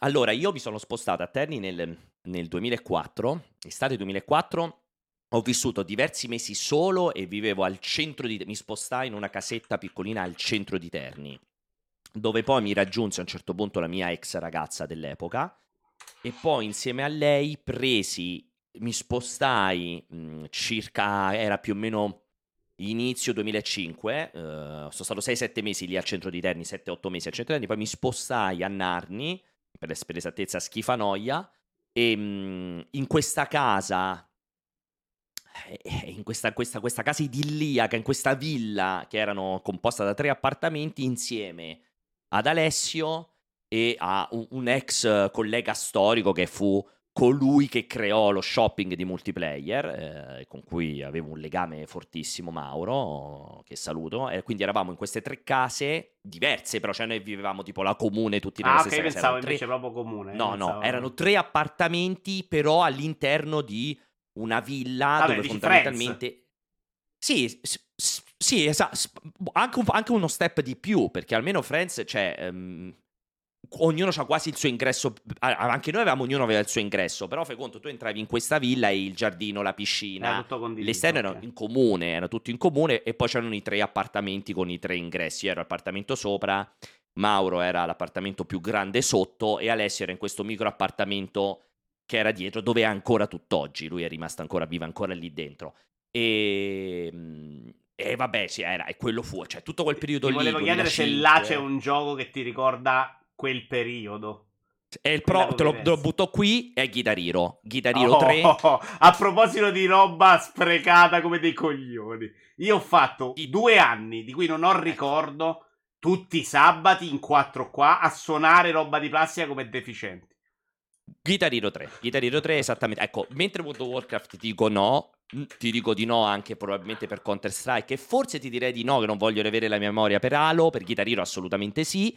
E Guitar Hero proprio, cioè tu dici tutti i sabati, noi ci facevamo delle settimane di Guitar Hero con tutti i peggio premi o bonus o malus di 3 ragazzi. Poi io e Mauro eravamo fidanzati e convivevamo, invece Alessio era single, cioè che ci facevamo queste. Mauro tra l'altro era bravissimo a cucinare, noi in questa villa avevamo questo forno e barbecue giganteschi fuori, quindi partivano da questi giovedì o venerdì, Mauro che cominciava a cucinare tacchini, cinghiali, pizze, per cui ci facevamo questi venerdì da aprile a settembre in cui rientravamo dopo l'ufficio, entravamo alle 7, ci facevamo i bagni in piscina fino alle 9, Mauro preparava le pizze, i tacchini, di qualsiasi cosa, cenavamo fino alle 11, alle 11 ci mettevamo lì a farci ste Guitar Hero con bottiglie di ogni roba, mai ho bevuto tanto come in quel periodo, e ci facevamo questi match di Guitar Hero fino alle 3 di mattina,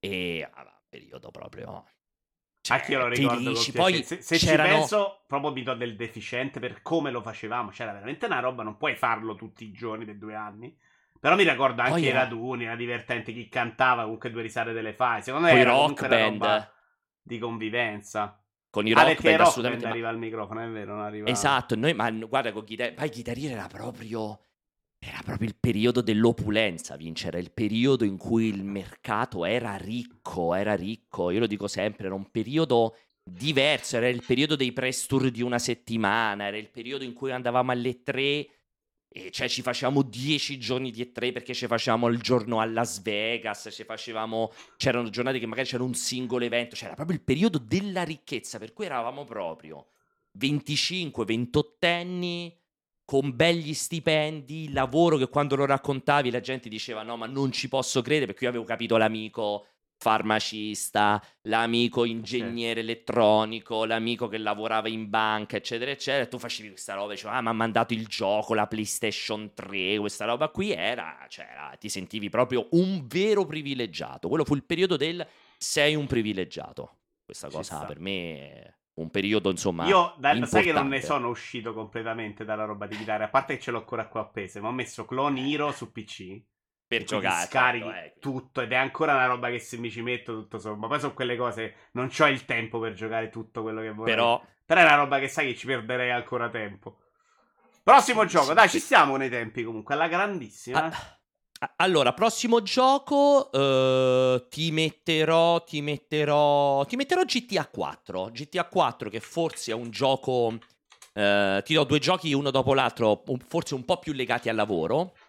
GTA 4 è stato per me uno dei titoli in cui ho cominciato a soffrire il lavoro che facevo, perché fu uno di quei titoli in cui cominci a percepire un altro risvolto del lavoro che faccio, cioè il risvolto del non godersi più il videogioco con i tuoi tempi, i tuoi ritmi, che è un po' un momento di passaggio che vivono tutti i redattori un po' più vecchi o comunque chi sta dietro alle testate, perché io mi ricordo GTA 4 che lo lavorai insieme a Tanzan, insieme a Antonio, ce lo dividemmo in due, facemmo mandare la doppia copia, e fu un titolo, uno di quei titoli che mi ricordo quando lo lavorai, finì di scrivere la recensione, dissi: questo probabilmente è l'ultimo gioco importante che faccio. Che è un po' tipo Miyazaki che dice: questo è l'ultimo film che faccio per Studio Ghibli, perché poi ne ha fatti altri 600.000, anch'io poi ho fatto altre 600.000 recensioni. Però mi ricordo che fu uno di quei titoli che mi fece... Ho avvertito la pesantezza del doverlo gestire. Ho avvertito... Era anche un gioco che arriva in un periodo di cambiamenti importanti di internet, cioè fu uno dei primi giochi fortissimi su YouTube, quindi fu... cioè... in un periodo che cambia, in cui comincia a averci critiche aspre magari dai lettori, comincia a essere più esposto, cioè fu tante cose messe insieme. Mi ricordo comunque una lavorazione pesante, perché è un gioco grosso, lavorato in pochissimi giorni, perché Rockstar non mandava le copie debug, quindi ci arrivò il gioco finale, quindi parliamo di 5 giorni, 7 giorni prima dell'uscita. Mi ricordo che io l'avevo scaricato 360, si trovava la copia nero ed era in pari con i recensori, cioè ricordo che arrivava esattamente insieme. Parliamo una roba magari lavorata in 5 giorni effettivi per un gioco come GTA di un'importanza enorme, e mi ricordo il peso della cioè il peso dell'importanza del titolo, il peso dell'embargo, dell'uscita, il peso della lavorazione di corsa, il peso di non goderti un gioco secondo i ritmi con cui solitamente ti dovresti godere un gioco, eccetera eccetera. E quindi me lo ricordo, è un po' amore e odio, fu poi una cosa che poi da allora vivo quotidianamente, periodicamente con il mio lavoro, che è tanto amore ma anche tanto odio, e quello fu un titolo di passaggio importante. Io non capirò mai quanta, con la vostra soglia di tolleranza con i rompicoglioni, invece devo dire che voi siete abbastanza forti, poi sei uno di quelli che invece li manda a fanculo. Però ci stanno quelli che trattano quei terroristi, e io questa roba per me è intollerabile. Cioè io un commento... Anzi, io tratto fin troppo, perché per esempio abbiamo Aligi che se provi a dire qualcosa contro ti banna. Io invece alla fine mi tengo tutti, cioè sono pieno di gente che mi... Mi arrivano delle robe su Instagram, ogni tanto mi ci faccio delle risate con mia moglie. Cioè, robe proprio, dai. Cioè, mi capisco quando ci sta l'attore... o quello là che dice c'ho le minacce, sì. Questa roba qui a me non mi arriva le minacce di morte, ma mi arriva proprio c'è della roba, sì, non è detto, pilato di merda, devi morire, spero che perdi il lavoro, adesso faccio la lettera per farti licenziare. A me mi sono arrivate delle robe nel tempo proprio di accanimento personale intimo che non ti aspetti, cioè che il pensiero di una persona che si è messo là col telefono ha detto adesso mando un messaggio a Pierpaolo, proprio gli devo rompere il culo, cioè sono quelle cose che mi dico ma... Cioè, come ti fa venire voglia? Il problema che mi sono fatto io nel corso degli anni è per quanto uno possa far finta, vabbè, sono dei coglioni, ma questo so scemo, comunque una parte la abbozzi. Cioè, una parte la assorbi proprio. Sì, la assorbi. Tendenzialmente sono anche bravi a sapere dove cazzo andare a far male. Quindi tu stai là, fai il forte, e quindi dobbiamo però, secondo me, lavorare anche a trovare una soluzione. Perché questo succede a te che c'hai un seguito della Madonna, ma se uno fa una roba per due persone... Sì, sì. Arriva il coglione che ti sì. Fa male, cioè non c'è niente da fare. Sì, sì. E sta roba ma lo devi assorbire, lo assorbi per forza, lo assorbi con strascichi differenti a seconda delle persone. Certo. Io comunque ne ho viste passare tante di persone su multiplayer, ognuno lo assorbe in modo diverso. Io non farò nomi, ma ci sono persone che hanno smesso di recensire per togliersi di mezzo quel tipo di angoscia. In qualche modo io stesso per un mix sia di tempo sia di strascichi post recensione ho alleggerito tantissimo, credo sia una vita che non recensisco più un videogioco su multiplayer ad esempio, e cioè son cose che in qualche modo assorbi. Io non ho problemi a dirlo, io ho iniziato a stare in psicanalisi da buoni 8-9 anni, io vado ancora a ricorrere, io ancora oggi mi ritaglio la mia ora settimanale con un psicologo molto molto bravo, perché comunque alcuni pesi, alcuni tipi di interazioni con le persone, dici molto bene, ti si legano anche addosso e magari stimolano, stuzzicano anche dei meccanismi che pensavi sopiti o che pensavi di non possedere, di non avere, e quindi anche sì, perché magari arrivano in un altro momento, cioè noi siamo esseri umani, siamo anche, cambiamo anche in base ai momenti, alle debolezze, quindi però la mia politica è quella di pregianza, cioè devi chiudere il tappo.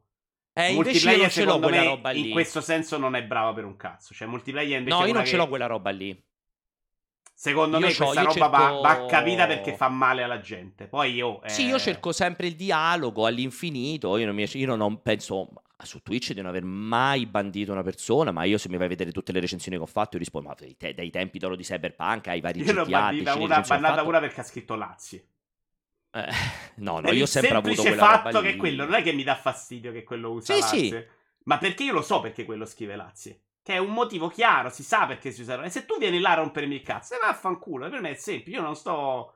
Poi capisco che voi c'è tutto un altro discorso, adesso non voglio paragonare le due cose. Anche una necessità, fra virgolette, anche una necessità economica, poi ognuno l'affronta come vuole. Io ci faccio delle grandi litigate con Aligi, noi ci facciamo grandi litigate internamente di Aligi che arriva e banna chiunque che parla contro di noi, insomma sono anche fonte di grandi dibattiti interni queste robe qui, però sì, insomma io da questo punto di vista sono sempre stato più aperto, però è chiaro che da questo punto di vista ognuno dice molto bene, ognuno lo assorbe in modo differente. Ecco, GTA 4 diciamo forse è l'inizio di quella parte feccia di internet, perché arriva in un momento preciso. Ti do subito di seguito l'altro titolo, vai, che è legato, che è un altro mio titolo di grandissimo valore, che è The Witcher 3 Wild Hunt, titolo che io ho adorato alla morte. Credo che sia stato il primo titolo di epoca recente, cioè senza che vada a scavare in un passato fatto di SimCity, Civilization e così via. Il mio primo titolo recente con cui ho rotto il traguardo delle 200 ore, che non mi era mai capitato con altri titoli, se levo appunto World of Warcraft in realtà tendenzialmente.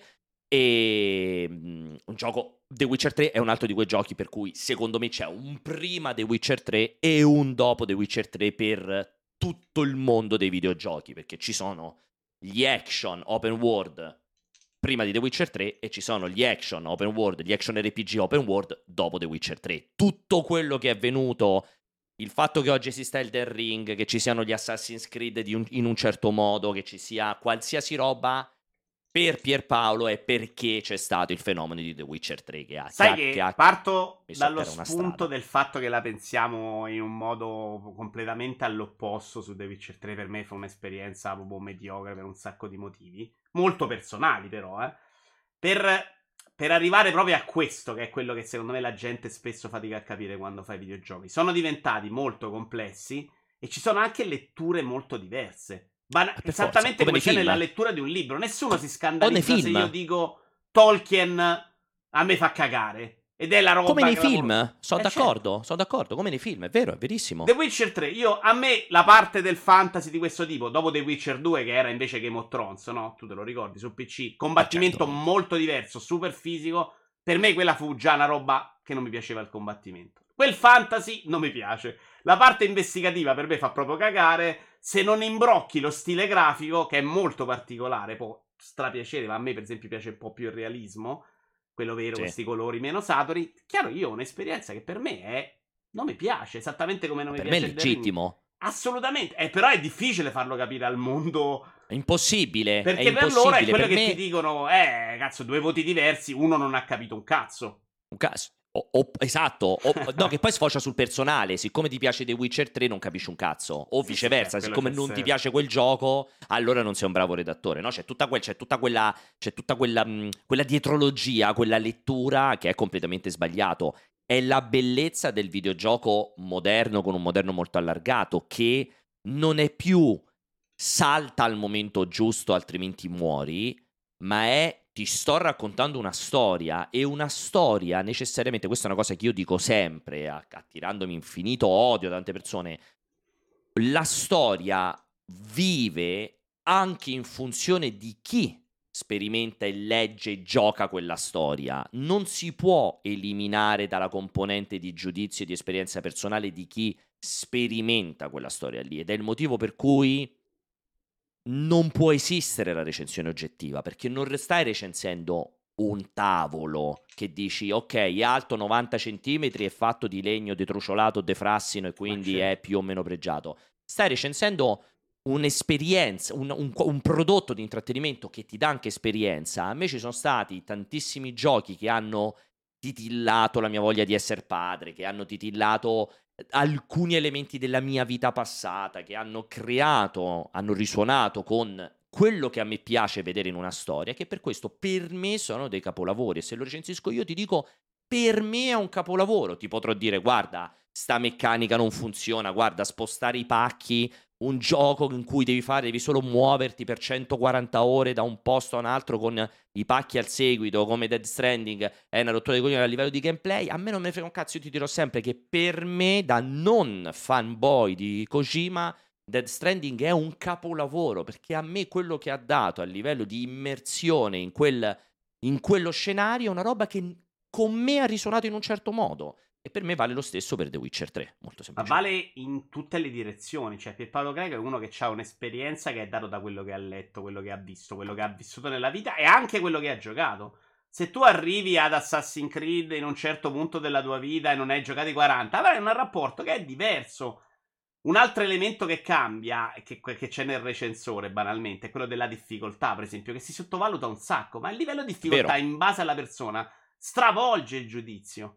L'esperienza, vero? Cioè, sono due esperienze diverse, però nella testa della gente c'è che Pierpaolo Greco recensisce un videogioco se ha fatto 4 livelli di difficoltà a 140 ore a tutte le risoluzioni su tutti i sistemi. Vabbè, cioè va capito che abbiamo veramente un rapporto diverso. Il recensore poi c'è una roba, non l'ha pagato in molti casi perché il videogioco gli è arrivato, se l'hai giocato in una settimana, che ti può rovinare completamente. Borderlands 3. Esatto, l'esperienza. Borderlands, a me, se me lo fai giocare come lo deve giocare un recensore, non ti giuro, impazzisco. Gli do 2. Sì, se me lo gioco con calma, può diventare un gioco che mi piace. Cioè. Sono d'accordo. Sono d'accordissimo. Allora, siamo arrivati ai 15. Hai una roba che puoi cambiare che ti viene in mente al volo? O possiamo passare alla fase 2?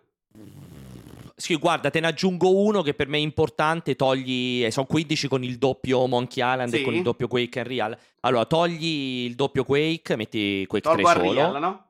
Unreal, no? Togli Unreal Tournament e metti Fallout 3. Fallout 3 okay. Ce lo voglio mettere perché io sono ovviamente stato super fan dei primi 2 Fallout e per me Fallout 3 è l'esempio perfetto di modernizzazione di un franchise, è quello che dovrebbero fare tutti invece di fare le remastered e i remake. Qua sarò molto violento e molto polemico perché per me Fallout 3 è esattamente l'operazione che mi aspetto da un mercato sano, cioè proseguire una serie modernizzandola e non effettuando l'operazione nostalgia e modificando un filo, il primo, facendo il reboot o il remake, eccetera eccetera.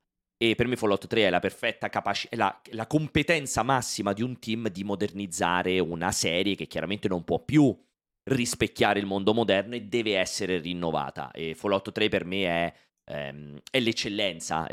Fallout 3 è un titolo che a me ha dato moltissimo, un altro di quei titoli con cui c'è amore e odio, perché è un altro titolo enorme che recensii in pochissimo, in cui tra l'altro un aneddoto bellissimo, perché Fallout 3 lo recensii nel periodo in cui mi stavo iniziando a frequentare con la mia moglie attuale, che è napoletana, e io l'andavo a trovare a Napoli. Io ci facevo i weekend, scendevo giù i weekend, magari facevo qualche volta, mi prendevo dal giovedì al lunedì per scendere giù a Napoli. Io avevo questo alloggio dove mi fermavo, insomma, a dormire, e Fallout arrivò, è un altro di quei giochi devastanti a livello di lavorazione, arrivò tipo il mercoledì sera in redazione.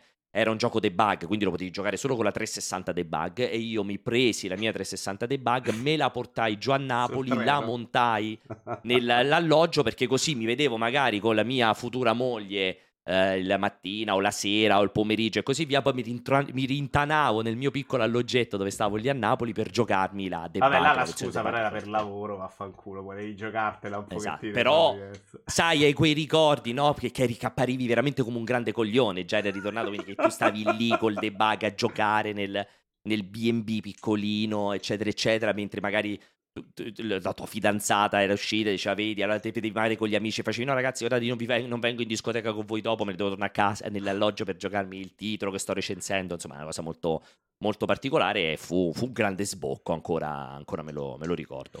Ci sta, se ti viene in mente altro, se no passiamo alla fase 2, che è quella in cui loro cercheranno in modo infido di farti, di interrompere il timer dando dei suggerimenti. Devi avere qua la chat davanti, se ce la fai meglio, perché io te la chat ce l'ho davanti, okay. Aspetta, sto pensando se mettertene un altro. Ce n'avrei un altro. Ma adesso niente di epoca PlayStation, anni 81. Sì, infatti, allora facciamo così.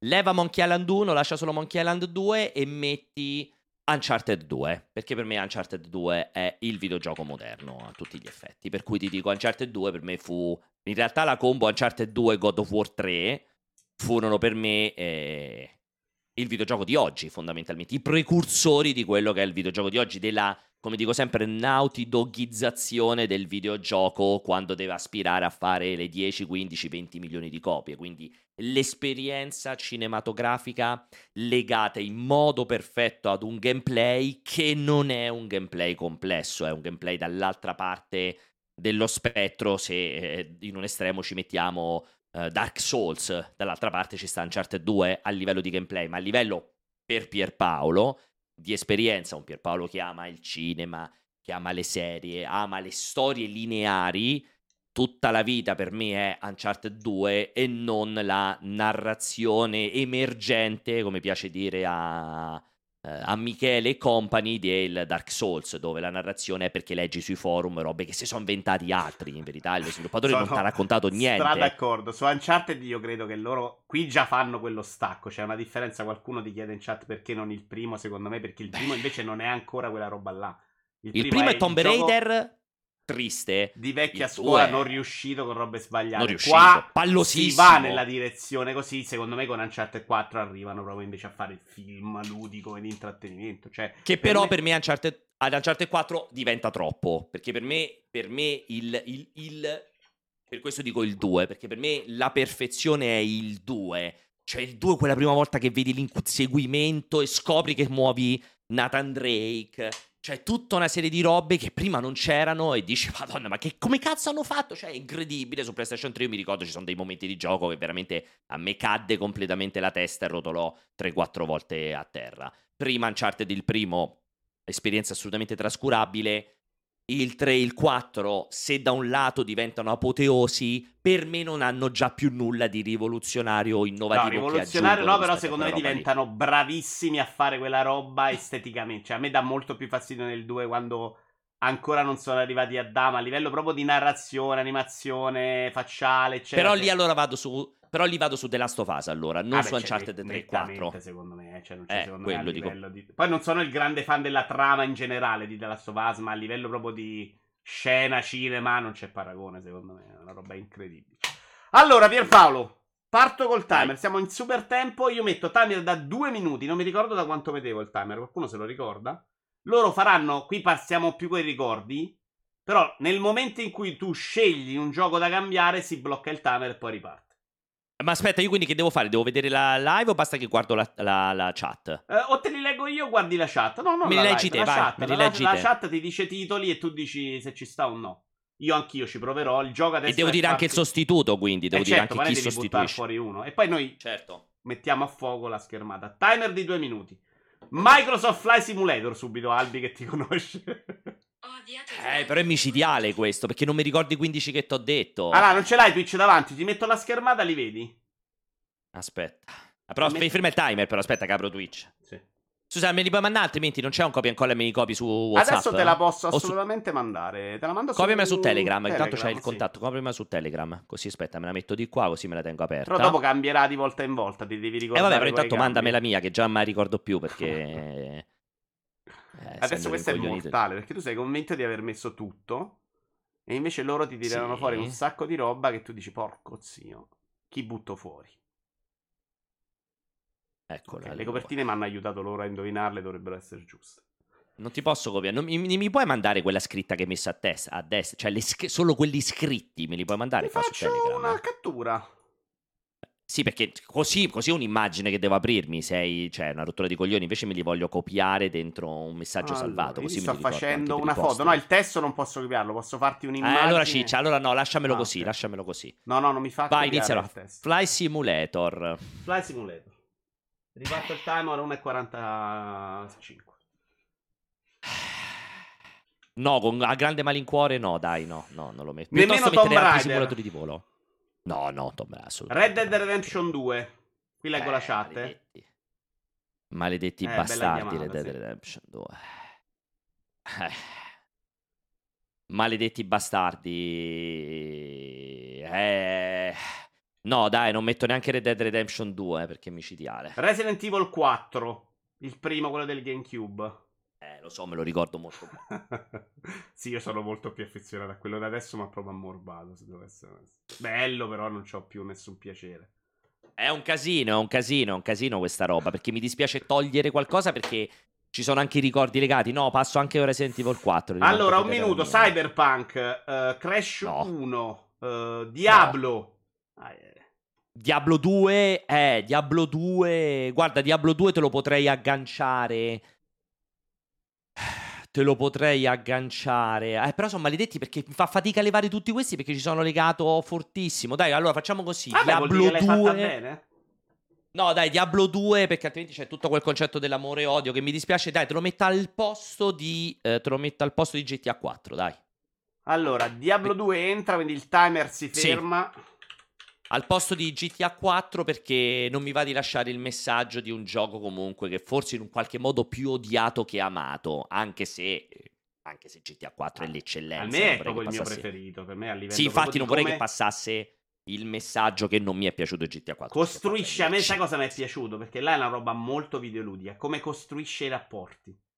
Ti fa fare un sacco di cacatine che poi alla fine arrivi che stai incazzato. Di solito a me non me ne frega veramente niente di quello che succede di trama. Sì. Lì stavo proprio, no, io voglio ucciderti, bastardo. Rifaccio partire il timer allora, attenzione. Ci siamo? Vai. Sì. Timer di 2 minuti.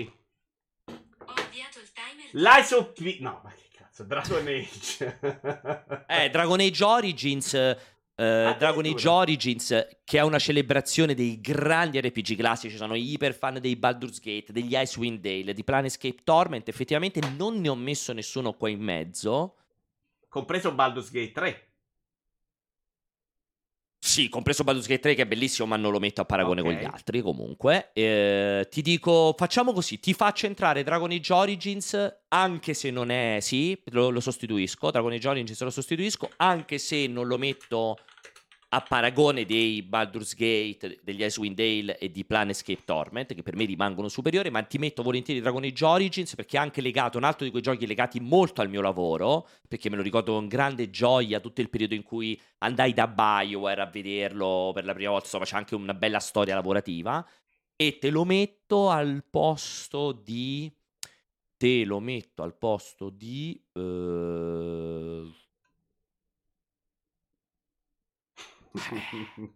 è veramente complessa. Il timer. È veramente complessa. Lo metterò al posto, siccome ne ho messi tanto di quell'epoca lì, lo metterò al posto di Counter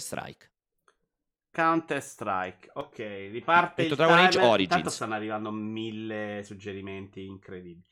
Timer di 2 minuti. Silent Hill, Metal Gear Solid, Death Stranding. No. GTA 3 di capolavoro assoluto, ma non lo sostituisco a qualcosa. Alien Isolation, Mass Effect 2, Oblivion. No, Dino sono Crisis. Più fan di Morrowind. No, Time Crisis no, assolutamente. Ocarina of Time. Ocarina of Time, guarda, veramente ho faticato tanto a non metterlo, ma ho messo il primo Zelda.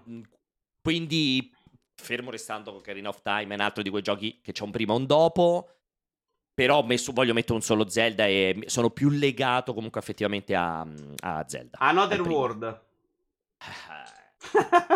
Questo fa crepare tutti, cazzo, è incredibile. Questo è proprio... Sì, sostituisco, Another World lo metto.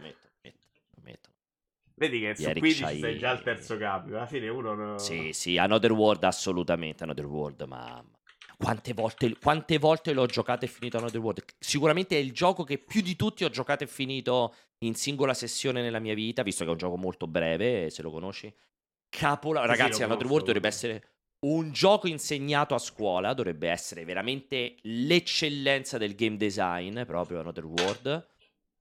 È tutto giusto in Another World, un altro di quei giochi dove non c'è niente di sbagliato, e lo metto al posto di... Puoi anche togliere qualcuno che hai messo in sostituzione, eh? Cioè adesso deve essere i 15, poi togliere... No, mi piace guardarmi avanti e lo metterò al posto di... Ho messo tanti shooter, quindi lo metterò al posto di Quake 3, nonostante il mio nick venga da Quake. Lo metterò al posto di Quake 3, Another World. Al posto di Quake 3 ci siamo, intanto qua ce n'è un altro che secondo me un po' ti fa tentennare, però uno voglio dirlo, che Kentucky Road Zero io lo prendo per te, perché dici che è un gioco meraviglioso, bellissimo, mi sono stracagnato le palle che dovevano ingessarmele nei 5 episodi, volevo uccidere. Per me quel gioco lì è... apoteosi del videogioco narrativo, apoteosi, ma purtroppo non voglio sostituire altro. Lo so che siamo su due linee completamente diverse, su due universi diversi. Timer di 2 minuti. Kentucky. Elden Ring direi di no. Prince of Persia originale è quello che secondo me può farti un po' bellissimo ma no. Sin City. Ci ho giocato tante ore, è come Civilization 2, sono giochi a cui ho giocato tante ore. Però qua ci devo sempre legare, ci voglio sempre tenere anche un ricordo, e quindi non lo metto, perché comunque SimCity come Civilization 2 ho tutto un bel periodo in cui cioè tutta la grande gioia del giocarci, ma non ho grandi aneddoti e grandi Metroid ricordi. Prime. No. Tetris. In spiaggia sul Game Boy. Madonna. Quanto l'ho giocato Tetris. Grazie di avermi sbloccato il ricordo, ma no. Age of Empires 2, Sonic, Max Payne l'abbiamo messo. Sì, Portal 2 ha detto no. Other Wilds, Other Worlds, Psychonauts, Oddworld, Arria l'abbiamo appena tolto. Oddio, mi era venuta in mente una cosa prima che secondo me è un po' di... Anche se gli Unreal single player, sia il primo che il 2, erano eccellenze di grafica, tecniche incredibili, un po' in stile Crysis, ma sono giochi che veramente non risuonano in Mario nessun Bros. Modo. 1, abbiamo un minuto, signori, per farlo crollare. Manca solo un minuto. Sì. Se devo scegliere un Mario Bros, metterei Mario Bros 3, non metterei Mario Bros 1. Cadillac and Dinosaurs Arcade, no. Gran Turismo, Shenmue, Mario Kart. Cioè sono tutti bei giochi, Mario Kart ho giocato 1 miliardo di ore, ma non lo piazzerei Mario Kart, non è fra i miei 15. River, neanche, bellissimo.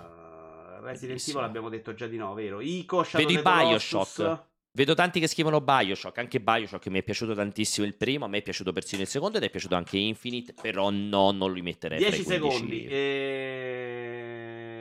La roba di Ueda niente? Pokémon non credo.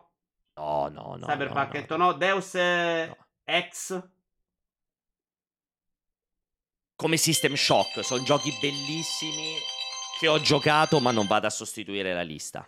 E allora, non ce l'avete fatta, siamo arrivati alla compilazione definitiva. È vero, perché sudavano i titoli che c'erano già, perché io non ho messo la schermata con un cretino. Poi gente si buttavano. Esatto, vabbè, adesso hanno la lista. Pierpaolo, sei soddisfatto? Abbiamo Zelda per NES, Street Fighter 2, Halo, Doom 2, Another World, Fallout 3, Dragon Age Origins, Uncharted 2, Monkey Island 2, Half-Life, Max Payne, World of Warcraft, Guitar Hero 3, Diablo 2 e The Witcher 3. Mi piace. Devo dire che mi piace, lista, sì. Dai, ci sta. Sono soddisfatto e mi piace, assolutamente. Sì, risuona molto con le mie memorie, con le mie esperienze, sì, mi piace. Io a questo punto, Pierpaolo, ti ringrazio per la bellissima chiacchierata, a parte i giochi, insomma, mi sono divertito, poi insomma, ti sei anche sbattuto, hai parlato, insomma, capisco la sbatta dopo averlo fatto al lavoro. Grazie un sacco, in bocca al lupo a tutto per il multiplayer, super auguri. Ti abbraccio forte, lo sai. Quando ci andiamo a rimangiare una cosa? Allora, c'è Sbrocchieri che scende il 16 marzo. No. Vogliamo vederci con Sbrocchieri? Ma mi sembra quasi però che mi sto autoinvitando. Ma che cazzo me ne frega? Guarda, possiamo assolutamente farlo, possiamo farlo anche qui a casa mia se vuoi, cioè come vogliamo. Minchia, Stefano è clamoroso, veramente non lo vedo e non lo sento da una vita e mezza. Da quando siamo stati insieme ad Anzio, Possibile? Mi sa di sì, me l'hai detto l'altro. Secondo me sì, che non lo vedo, l'ho risentito dopo di allora, ma forse che non lo vedo sì è possibile. Il 16 che è? Che quando vi vedete cos'è? È un sabato, il 16 marzo, però lui è qui giù quei giorni, se vogliamo organizzare...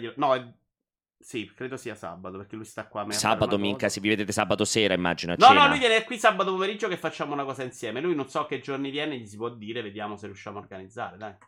Sabato è sempre un po' complesso per me. Se no, a magari fare... c'è il prima, ci andiamo il venerdì.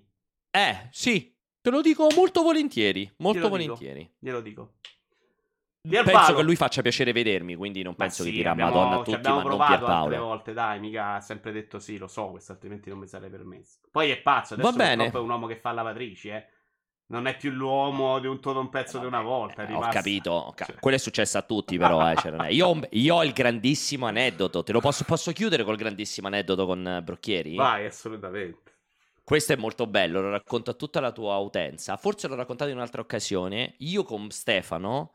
Io conobbi di persona Stefano in un press tour, secondo me lui se lo ricorda se glielo racconti, in un press tour da DICE a Stoccolma, ci incontrammo lì per l'evento di Battlefield 3, per la presentazione di Battlefield 3, io per una serie di vicissitudini che adesso non sto qui a raccontare, io andai in quell'evento con Alessio, cioè come inviati di multiplayer, c'ero io più Alessio, ripeto non voglio raccontare le motivazioni, vicissitudini e tutto quanto.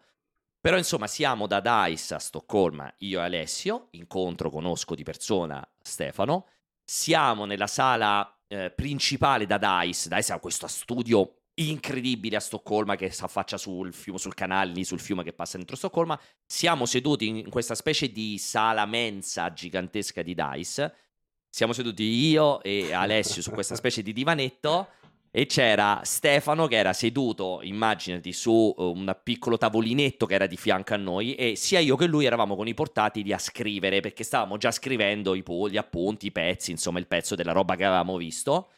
Alessio con il suo modo sempre particolarmente agiato e disinvolto, tranquillo, insomma si muove, si alza, va a fumare fuori, entra tutto quanto, insomma in tutta questa roba qui senza accorgersene stacca il cavo dell'alimentazione dal portatile di Stefano, cioè nel suo modo camminando o forse attaccando qualcosa di suo, insomma stacca, leva l'alimentazione dal portatile di Stefano e praticamente noi stiamo lì a scrivere e dopo a un certo punto tipo Stefano si alza, va a fare qualcosa, torna con questo portatile che si era spento nel frattempo, che aveva completamente perso insomma a battere tutto quanto, comincia a dire ma com'è possibile, che è successo di qua di là eccetera, a un certo punto si rende conto che si era staccato il cavo, lo riattacca, riparte e Windows, parliamo di tanti anni fa, aveva completamente perso il pezzo scritto perché non è che lo stava scrivendo online, se era tipo un Word non salvato, quindi perde tutto il pezzo scritto e c'è questa scena di Stefano che probabilmente era un passo dall'ammazzare chiunque, tutti e tutto quanto, che non sa che la causa è stata Alessio che ha staccato il cavo e non è mai venuta fuori in quel contesto, cioè lui non ha mai saputo cos'era successo. Ah, glielo diceva adesso in diretta?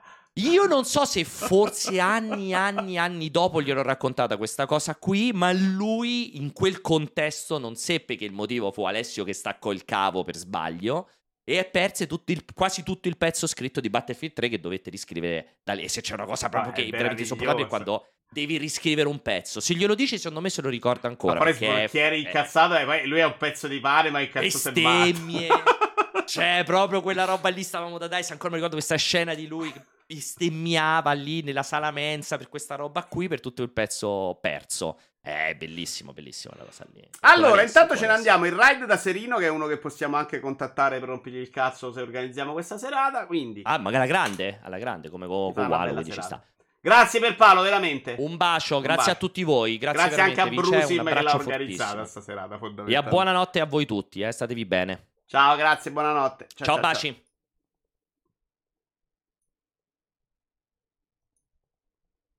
Te lo dico bonario, no? Però fai ridere. Ero pronto,